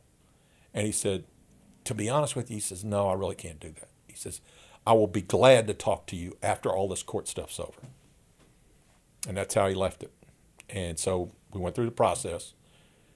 1994, when he pled guilty in March of 94, um, it was a month or so later after that. I was trying to talk the uh, the uh, behavioral science unit in Quantico to go interview him. I said, "This guy's killed a lot of people." So I don't know if he's a serial killer or what, but he's killed a lot of people. And y'all, and at this time they were just really kind of on a roll, talking to, you know, uh, violent sexual killers and all that kind of stuff. And I said this would be a little bit different character that you might be interested in talking to. And so they said, well, he's not a sexual predator, so therefore we're not going to talk to him. And I'm like, well, he's killed a lot of women for no good reason, and we don't know why. And he goes, and they were like, look, you know, that's our rule. We're not going to do it. I said, okay. So I said, well, I'll go. And because I wanted to, I didn't really want to go out there and talk to him, but I thought we should do something about it. And so I went down to, to um, he was being held in Petersburg, Virginia at the time. And I went down there and I interviewed him, and he, he closed he closed like four murders, four or five murders for me that day. And I said, you know, because the the plea agreement he was under was anything he did in D.C. he could not be charged with, and the deal that he and I made was that uh, he wasn't going to be talking about any cases that he did with other people, which he admitted at the time was a lot. So, if I killed the person on my own, or if the person who killed with me is dead, then I'll tell you about it. That was the deal that he and I made. And um, so I came back and I had a you know nice report on three or four homicides that we knew he was good for from the homicide investigation stuff. So I said, you know, there's four. We got him. We got him right now with you know 10, 15 homicides. So I got permission to go out to Colorado and interview him two, twice more. So I went out, and it was probably six months after that. And But by that time, we were locking up friends of his in Southwest, and I had. Uh,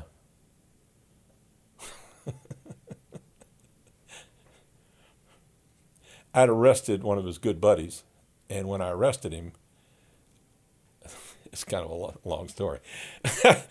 so I dri- I'm driving through Southwest, and I see one of our main targets from the new case, the spinoff case from Wayne, standing out there selling weed.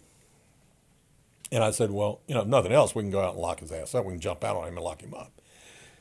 and so uh, I called the case agent on it, and he said, yeah, yeah, go ahead. And I went, okay. So I rounded up a team, and I put all my young, fast guys in the back of the buildings because I said, as soon as we come in on him direct, he's going to run straight back to the alley. Logical to me, made a lot of sense. But I had people coming from every direction. So by that time, I got a new car, so I had a knack. anyway, so when I turn the corner, he sees me, and he, of course, calls me the name that he always calls me because he hates me. Uh, and he turns and doesn't run to the alley, he runs towards me. And I'm like, and we're like this. I'm like, what the hell's he doing? Then he turns and he starts heading across the street in front of me. By that time, my car hits him, pops him up in the air. You know, he's like flying in the air, and he lands on the the uh, the ground and lands on a concrete, you know, curb. And uh, I put my gun in his ear because, you know, he really wasn't very nice to me, so I figured I'm not going to be nice to him. And I said, "You're under arrest," and because he's there with like 30 bags of weed. So, you know, it wasn't a great case. I didn't really care for it to be a great case. It was just a thing of, we're going to lock you up. Well, he looks up at me and then spits blood out. And I'm like, dude, are you all right? and he's spitting it and coughing blood. So I call an ambulance. We get him to the hospital, and apparently cracked a rib and uh, punctured his lung. Well, so two weeks later, three weeks later, whatever it was, I go to see Wayne, and Wayne's pissed off at me. Why'd you guys kill Vincent like that? I said, I didn't kill him. He goes, Man, you almost did. I said, I said, Man, do you believe what he did? Did he tell you what he did? He said, What? I said, Well, a knucklehead ran right in front of my car. What was I supposed to do? After we, you know, after he admonished me for trying to kill his friend, Wait, he, did he die from that accident? Hell no. I mean, we convicted him later. He's oh, he's in jail too for murder and you know a bunch of other stuff. But the point is, is that uh, that was the second time I saw Wayne, and so at that point, it was one of these things where I had to go back and forth with him on proving that I was worth talking to. And I said, man, you know, if you don't want to talk to me, you don't have to talk to me. But I said, you know, you close these cases, nobody else is going to be getting charged with them. So he didn't want to get nobody else in trouble. Right. And he's saying, you know, dude, I'll tell you what I did. And I said that what what it's really all about here is that if there's a you know outstanding homicide case out there and somebody else gets charged with it, you're gonna feel bad, aren't you? Yeah, man, that's right. But he didn't really mean it, but he yeah, he went along with it. So we ended up closing 30 homicides. Did he tell you how you felt about Alpo? Did he ever talk about Alpo to you? Yeah, but we didn't get into it much. I mean, it was clear. I mean, he knew, you know. I mean, he any according to him, anybody that was a snitch was a rat, was a piece of garbage, was you know whatever. And I said, but the man didn't have a choice. And, but I didn't get into it with him. But I, but what he did not trust me on was uh, the fact that the gun that was used to kill Frey that I found in his car, in Wayne's car, was the actual gun that killed Frey. And I was like, no, man, well, I ain't lying about that. I mean, you know, the FBI lab, you know, they didn't give me some bogus damn report. I said, that's, as far as I know, that's the gun that was used to kill Frey. So he goes, it couldn't have been, because I got it from some girl. And I went, really? I said, did you have anything to do with, and I named a dude. And he goes, well, maybe. and I said, well, let me let me run this by you because they didn't like you. They sent Mike to do your you know dirt for you, and now they're trying to put the whole thing back on you by Frame giving you the gun. yeah. I said, you got played, dude, and that's why you had to take the heat on that case. Well, I didn't plead to it. I said it doesn't matter. Everybody believes you did it. You know, just because he didn't pull the trigger, he did he didn't do the deed. Okay, last question. And then Rayful Edmond, what did you know about him? Well, I interviewed him a bunch of times. I mean, he just he brought crack to D.C. I mean, he was like, you know, Was he nice? Oh yeah, Extraor- he was he was Alpo. You see the hypocrisy? Let me get. I gotta get at you. No, wait a minute. No, no, Yeah, you yeah, don't yeah. understand Yeah, what yeah, I'm saying. yeah. Well, you clear- know, clear my it, job, Clear my it, Dan. job was Everybody- to my job was to lock people up, but Okay. also part of my job was to try to try to you know try to get folks to talk. I it's not about me being you know some kind of asshole. I don't think you're an asshole. No, it's but that's what I'm saying. It's- I can't do that. I couldn't do what I did if I was an asshole. I had to at least try to find ways to engage people. And you know, if you, if if I if I meet an impressive person, he's an impressive person. He may be the most morally corrupt person in the world, but doesn't keep him from being an impressive person. Alpo, for example, could have been whatever in in uh, the New York Stock Exchange. Do you believe that? By the way he talks, yes. Exactly. Why is he selling drugs? In other words, that man could have been so much better of a human being. Same thing with Rayful. He could have been so much better of a human being if he would have just said to himself, I'm an impressive person. I can, you know, change people's minds. I can engage people. I can talk to people. I can be better as a human being. Not that I'm going to destroy a thousand families tomorrow. That's what the, that's the decision making process they made. Not that I'm going to kill 12 people tomorrow. Hey, Wayne was funny. If you ever get an opportunity to talk to Wayne, you'll get a kick out of it. I'm telling you, he is a funny guy. He'll make you laugh. And if you don't laugh, something else could happen to you. But Rayful, what, what, what, the type of guy was Rayful? I, I, well, he wasn't a violent guy, was he? No, not that I'm aware of. They they he had a, a couple of guys, Whitey and a few guys that did that put people in the dirt for him. Uh, but as far as we know, he never killed anybody. I mean, I you know not that I ever heard about. He just brought crack to D.C. Eh, And was an extraordinary entrepreneur for dealing the dealing the stuff on the streets. And everybody he he dealt he dealt wholesale and retail. So he had his retail operation on Orleans Place, and he dealt wholesale. So every time he he uh, would bring the the crack in in huge quantities, you know, 20, 30 kilos at a time, 50 kilos, whatever, from usually from California because he made big connections out in Las Vegas, I heard. I mean, I don't know, you know, I don't know anything about the specifics of his case, but uh, I mean, the guy made money, boatloads of money, and uh, uh, and had you know he had his retail operation and he had his wholesale operation, and so everybody got supplied by him for a while. Was he out? Was Alpo out at the same time that he was out? Were they out at the same time? They Alpo more or less replaced him. Alpo came to D.C. right around the time that Rayful got put away, but at the same time, you know, uh, gets in, uh, put into uh, what the hell's the name of the prison up in Pennsylvania? Um, I can't think of it. It's up in Pennsylvania. He, that's when he hooks up with. Uh, one of uh, who's the big uh, coke dealer from the from Colombia. Uh, that's a the lady Med- Medellin car- cartel leader. Medellin cartel leader uh, had some kind of relative that was in prison with with Rayful, and so Rayful uh, established a big, huge connect out of the prison, and what they did was they would bring 20, 30 kilos at a time in, in the back of rental cars and and uh, hand the rental car off to you know drug dealer X, drug dealer Y in D.C. And that was the that was the way it functioned. So Rayful's like running the operation, basically from the prison, and uh, turns out that we got up on his phones and, and found out everything about it. Michael Jackson was involved in it. Why? mm, what made them? He flipped. Rayful told. Yeah, eventually.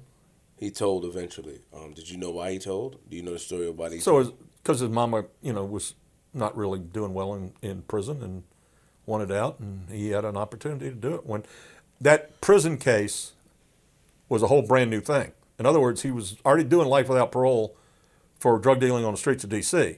oh, he was doing life without parole. Yeah, And so basically, what what they said at the time was, uh, okay, we're going to charge you again, and I guess I don't know. We're gonna when you die, we're going to pick you back up and let you do another life. I don't know what they were going to do, but they were going to give him more time. And he said, "Well, do you want my help?" Or something like that. I don't know how the deal got. I heard they, I heard they were trying to work on getting him home. That's that's what I'm getting at.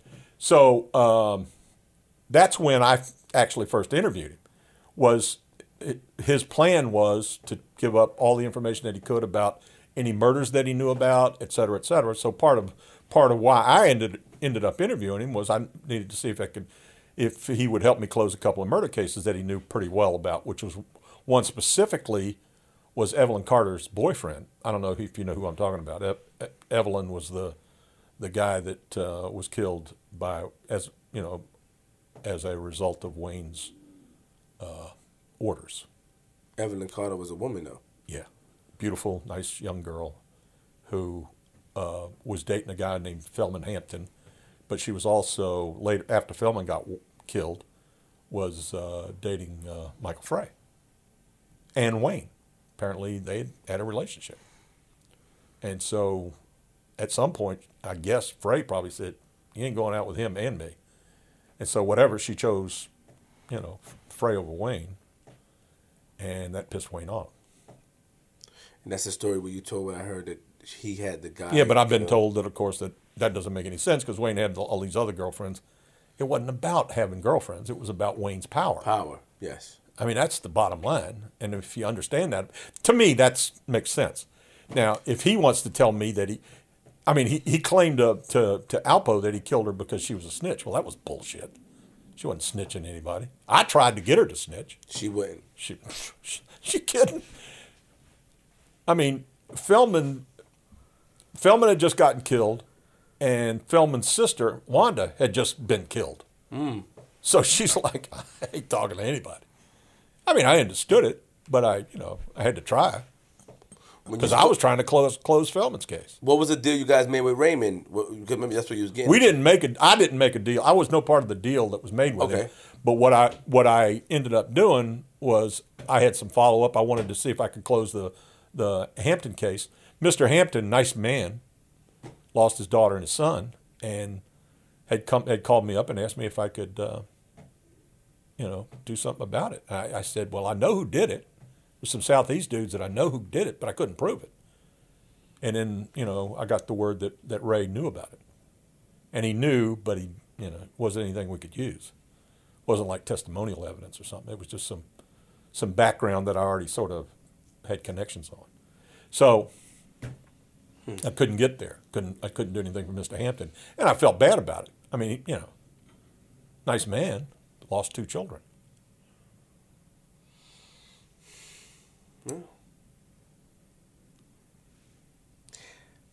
I would say this though. Give me a second. 'Cause I would say this. Am I in trouble, Danny? No, Dan, yeah. Big Big Dan is my man. I've, been, so- I've been telling y'all some shit that I shouldn't be telling you. Big Dan is my man. So don't get him involved in this. He's a big guy, okay? big Dan, we can't even imagine that you have a son that big, man, okay? Big Dan. But what I would say is That's that why I brought him with me today. Yeah, yeah. what I would say is that um, I understand. Um, I understand your standpoint. I want you to hear this from my mouth to your ears. I understand your standpoint. There's not one time that I don't understand what you're saying or how people should look at things. But in in, in, in what I'm saying is that we have to remember how the neighborhoods we grew up in and how society is. A lot of things are fed to the children where they idolize people that you know morally we all know morally if you go out there and kill a, a, a, a woman or kill somebody in front of their kids or give drugs we all know that's incorrect. But do you think that these days the kids are thinking about that or they're thinking about the, the benefits that happen of getting money do you think that they think that deep and this is where you come in because you're like okay you guys are praising this but you got to remember that these guys are cold-blooded murderers, and, and to be honest, I don't even think anybody gets that deep. Everybody, people don't like Alpo because they feel that yo, how can you kill your friend Rich Porter over some? That's how people. So, uh, when you think deep, I, I think it's not presented to the youth as far as like yo, They've been doing some stuff. They've been going out there killing girls. They kill a mother. They killing kids and stuff. I don't think it's presented like that. So I understand your passion. I do. Let me, let me tell you something. Let me tell you something. Uh, let me tell you a story. Let me- but- I'm going to tell you a story. Tell me a story. I'm going to tell you a story. The most courageous person I've ever met in my life, and I didn't really meet her very long. I just sort of got to got to know her, and I saw her in, in court. 19 year old woman. She goes to a party in Southwest, hangs around with a couple of dudes, guy named Woozy and some other dudes. Everything's cool. Party, fun, blah, blah, blah, this and that and the other thing. She's just there for a good time. She leaves. The next time she comes to another party, because they invite her to another party, they decide, Woozy had decided she was a snitch. No reason. She's too, she's too familiar. She's asking too many questions. I don't like her. So they take her up to a house in D.C. up, up, up on North Capitol Street. They gang rape her, like six dudes. They strip her down, beat her, take her out into Prince George's County into the woods, way out, you know, where there's no houses or anything like that, in a snowstorm, leave her out there naked, and drive off. Okay? Six months later, we lock up that whole crew. We got one of them talking. And we debrief what they call debriefing. We're debriefing. We're going through what's the truth, what isn't the truth. You know, tell us everything. Tell us everything you know. You got to tell us the dirt you did with these guys that they know about. Because if you don't tell us that, they're going to bring it up to you when you're on the stand and you're going to look like an asshole. That you were lying and telling the feds this and telling the feds that, but you didn't tell them all the truth. Man starts crying. But man, I can't tell you. No, you got to tell us. We didn't know what it was. We had no idea. He said, man, we did this to this girl. And we killed her. I know she's dead. She has to be dead. Okay?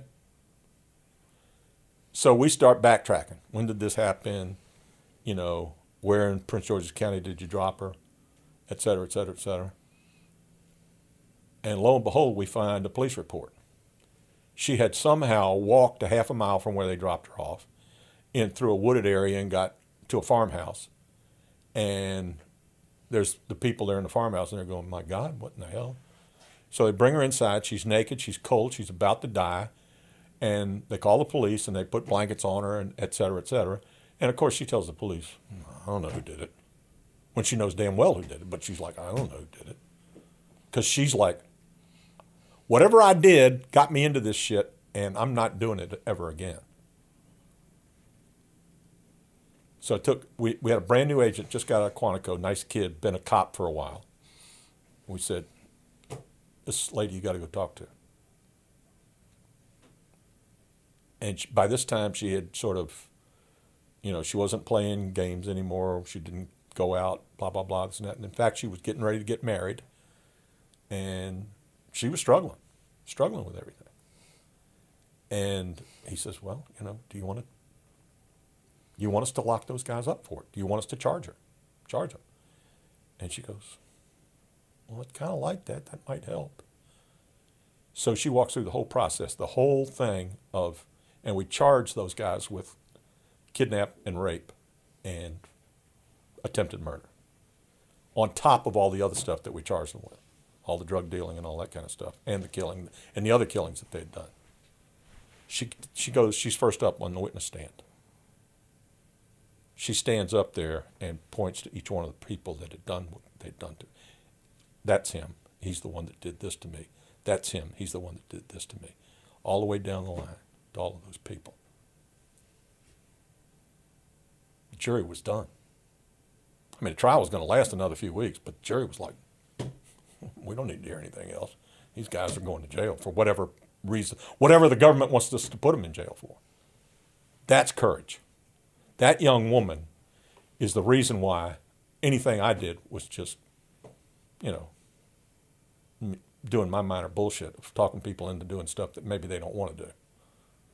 You, got, you understand what I'm saying? I'm- I'm- I'm and we have to recognize that courage. And if we're not recognizing that courage over these people that you're talking about, if we're not recognizing how important it is for, for people to do that, the mother this young girl, if we're not recognizing that, even if we're not recognizing informants, like my informant that that all all he was about was telling me about his friend that got killed. I mean, I you're you're talking about the morality of all this, but this is like, no, we don't. We can't let this happen. We can't let this happen in your community. We can't let this happen in my community. Nobody's community needs to do this. Somewhere along the line, we got to get better at this. That's what. I, that's why I teach. The only reason I teach is I want those people in that classroom to listen to the stories that I'm telling them and let them sort of see for themselves. Because I don't know if they're going to be good police or bad police, or if they're going to be good federal agents or bad. I don't know. But I'm going to try to instill in them this sense of outrage. That's what I'm talking about. The outrage has to be there. I can kid and, and, and laugh and cut up about all of the things that you're talking about because, for example, somebody like Alpo is, you know, a funny guy to hang around with. And I don't hang out with him. But all I'm saying is, but, hey, I'll sit down and have a beer with him. I'll sit down and have a beer with Wayne. But the point I'm trying to make is, is that's not sufficient. And when you guys got millions of people that, you know, listen to y'all or whatever, hundreds of thousands, whatever it is, and they need to understand that no, this is not right. This is not good. This is not something that, because there are people like that young girl. There are people like that mother. There are people like my informant. Rats are not rats. If a, if a person comes to the conclusion that they have to do the right thing, that's what I always preached. If they come to that conclusion, it's been a pain in the butt for them to get there. It's been a royal pain. Alpo didn't make this decision, you know, because he wanted to to turn his back against his fellow soldiers.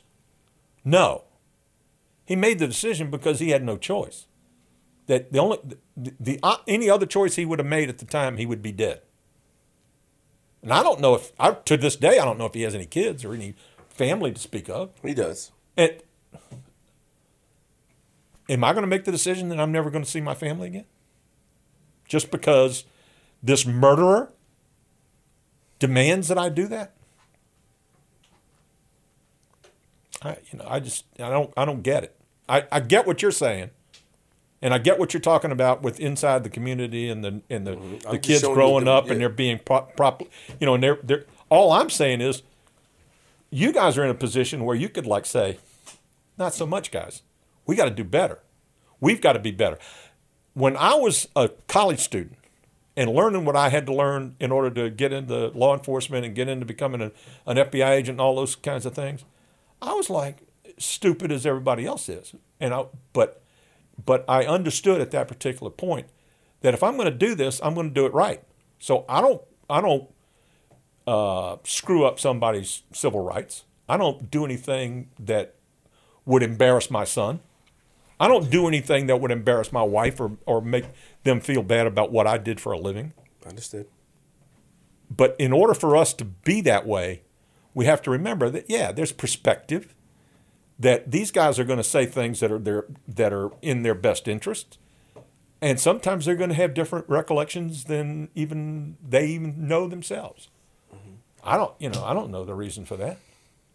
You know, why is there a Black Lives Matter in this in this country when most of the black people in this country are killed by other black people?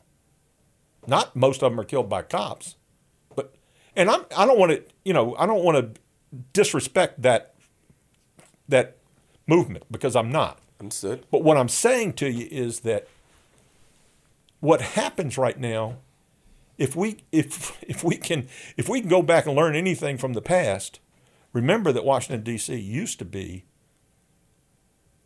had the highest closure rate of murders in the United States and probably the world, because the people in this community wouldn't put up with that bullshit, and that's kind of where we have to go back to. So everybody that that listens to your podcast and and you know they're not going to be people that I have a whole lot of dealings with. Everybody that listens to your your information and stuff like that, if they realize or recognize that at some point we just got to be better. I, that's what I want. I don't, you know. I may be lucky to have a couple more years left at this, brother. Yeah, this is gonna go. This is gonna. This is gonna spread. Yeah. Dan for president, man. Dan for president. Yeah, there you go. Dan for president. I'm, I'm voting. All those bad things I did would never come up. I'm voting. um, so you retired yeah. and professional now, and you know, what what's next for Dan? There's no next. I look. I, I, I, I when I retired, I I said I was going to write a book on crime scene examination. I did that. Uh, when I got to teaching, I you know somebody asked me if I could write a book on criminal investigations. I did that. So I got two books out. I I've learned how to play the banjo. Okay. I get a kick out of folk music and and being crazy uh, with my family and stuff like that. That's what's you know. It's all about you know enjoying my life, enjoying my grandchildren. Those two, his sons are like you know, my heart. You know, Enjoying life. That's what it's have about to, right I have I, I got to try. That's. well, is is there anything that we didn't, uh, you know, discuss that you Well, I might think want I to went mention? too far with you guys. I think I gave y'all Yeah, too, too much. much. What I want to do is that because you know all, I, all I'm all I'm asking in in terms of that, all I'm asking is that you understand that uh, we paid a price for dealing with this. that's what I want to talk. about. We paid a price.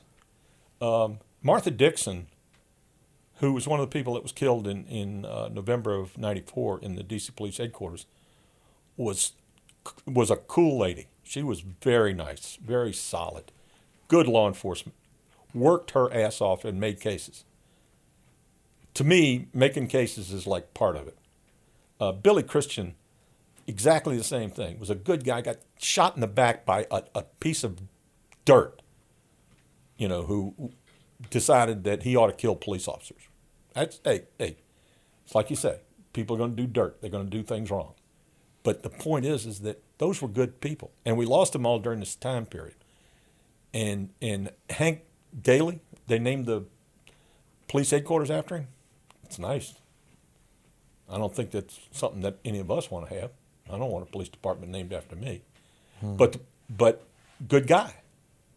Cared about the community, cared about the people that he was working with. And you know, and Mike Miller, another good guy, just a good good hardworking law enforcement officer who cared about this community, even though he was kind of like like all of us. We were like, okay, we're FBI agents, we think we're hot shit. You know, we ain't all that. But the point is, is that it was about this community, and because of that, we don't.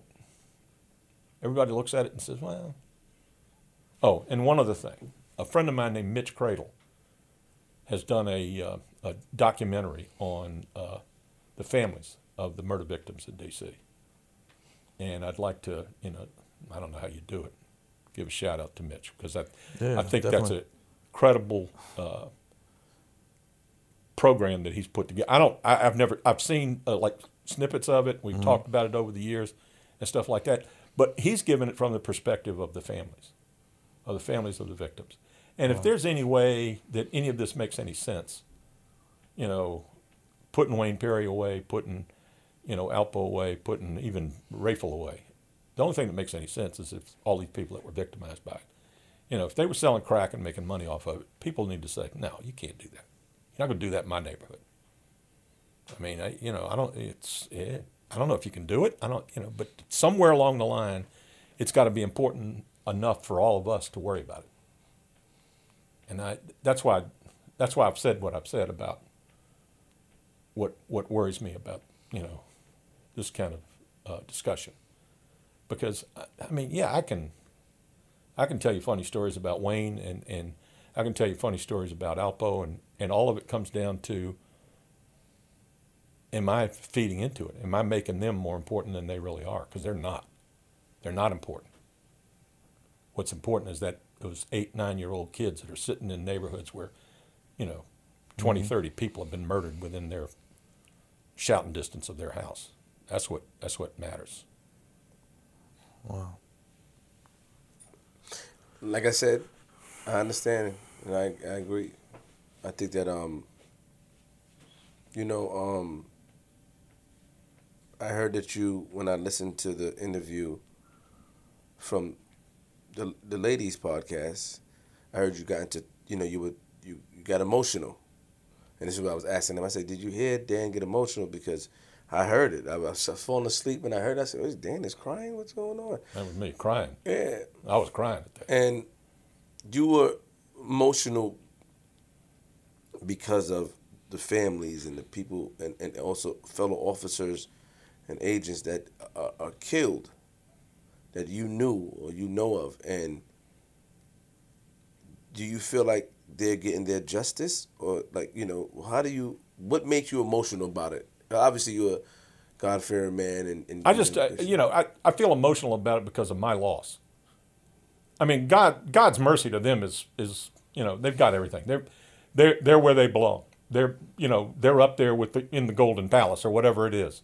You know, they're getting, you know, what they deserve because they, they gave that full measure to their, to their country and to their people.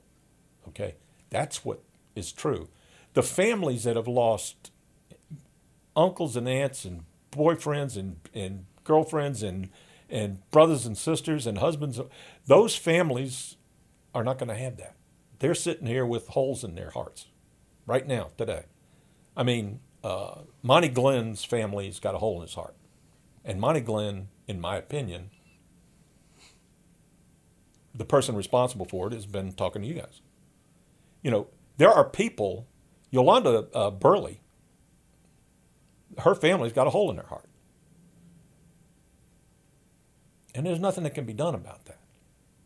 But the one thing that we should be able to do, and I'm, what the hell am I doing here? The one thing that we should be able to do is just tell them, tell, tell it just exactly like it is. These guys, you know, whatever I say is irrelevant. I mean, I, I had to, I had to operate in a system that required me to develop the evidence that I needed to go after these guys to charge them with a crime. And I always like to say that I, I did everything I could to put the truth on the table. That's what my job was, was to tell the truth to the extent that I could, and it had to be proved. And it had to be proved not by me, had to be proved by a jury. A jury had to listen to what I had to say or what the witnesses that I bring in had to say. They have to go through that system and it has to be vetted. It, somebody has to turn it into, oh, yeah, you're right, or not. I mean, I, the only case that I really lost was on a dude named Corey Moore. Okay? And bad situation for me because I sat there in front of a jury watching while a young man stood in front of that jury and told that jury that that man over there shot me in the neck and almost killed me and I saw him kill my friend. And the jury said, not guilty. To this day, I don't know why. I mean, it was only five or six of the jurors at one point or another that said that. The rest of them agreed that he, sh- he was guilty. But to this day, we went through four trials on that case. and I mean, when he finally got put in jail on a drug case, I was like eight, nine years after I retired.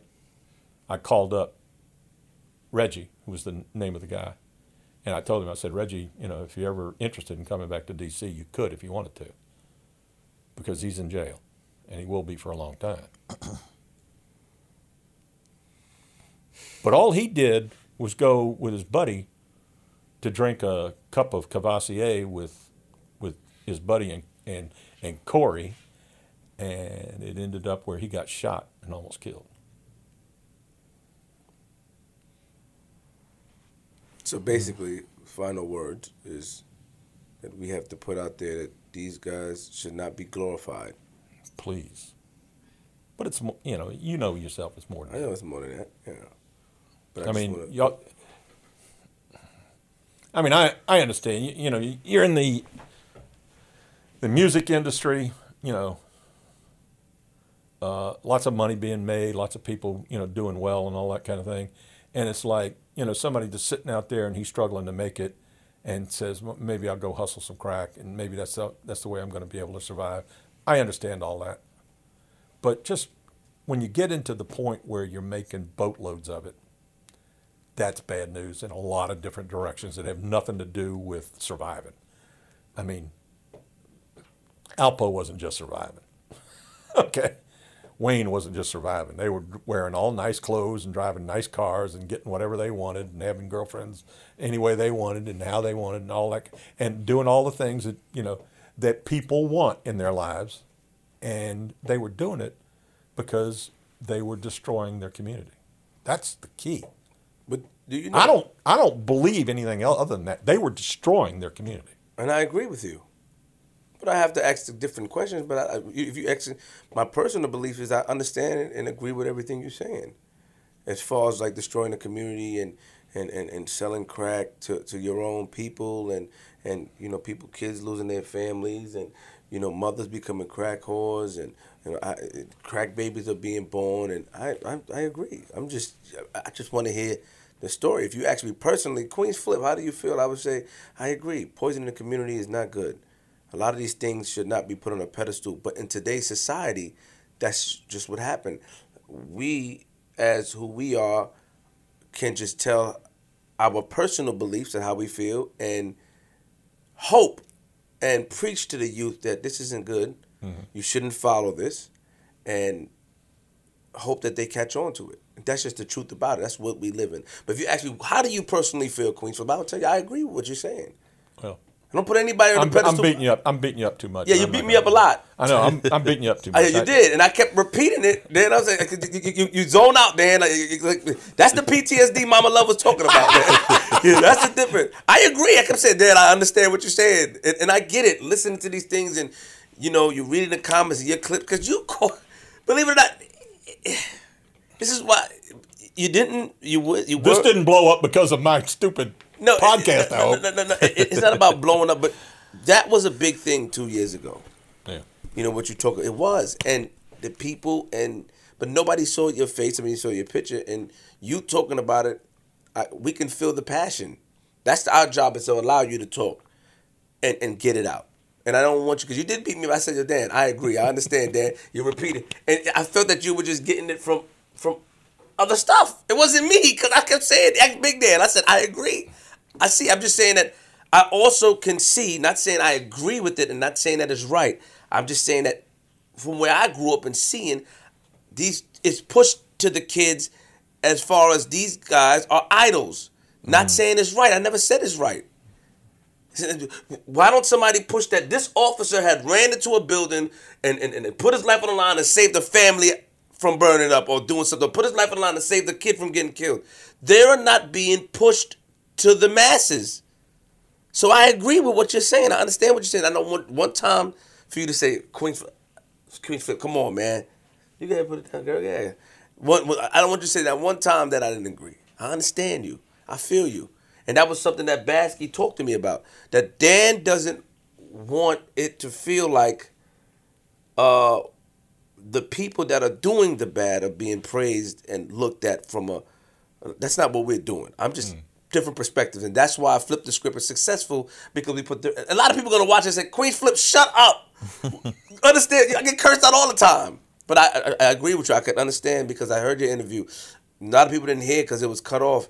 The, the one where you cried is only 4,000, 5,000 views. The one where you talked about is 800,000 views. I just saw it yesterday. So nobody understands or heard the part. Now, maybe if that part was left in, then maybe people are like, damn, we could feel, you know, the million or 800,000 people that heard it could feel you. It was left out. That's why I understand. That's why I came in. The first I said, yo, did y'all hear Dan cry? Or am I tripping? Because I went to her page and I listened to it. And I listened to the passion and emotion. I get it. And I'm. I understand.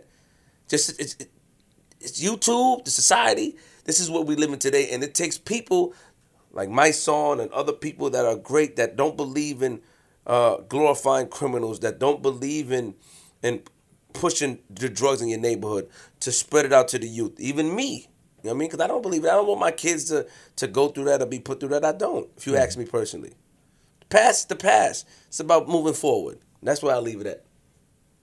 Yeah. Shout out to you. Thank you. And, and, and I accept your apology. You got, you, I accept it for, for beating me up. I accept this. Shout out to shout out to Big Dan in the back. Yeah. Um, if anybody wants to talk to you, is there any way to get in? Because we we, we, we, we, we went through loops. We went through sister-in-law and, and Uh, let me tell you. Let me tell you what my problem has been. Oh, There's been like three or four people that got my email from George Mason, and they emailed me, and one guy wouldn't even identify himself, and was accusing me of all sorts of terrible lies, and and I'm just said, in the first place, I don't know who the hell you are, and leave me alone, because I got nothing for you. And then this other guy says he's writing a history of DC.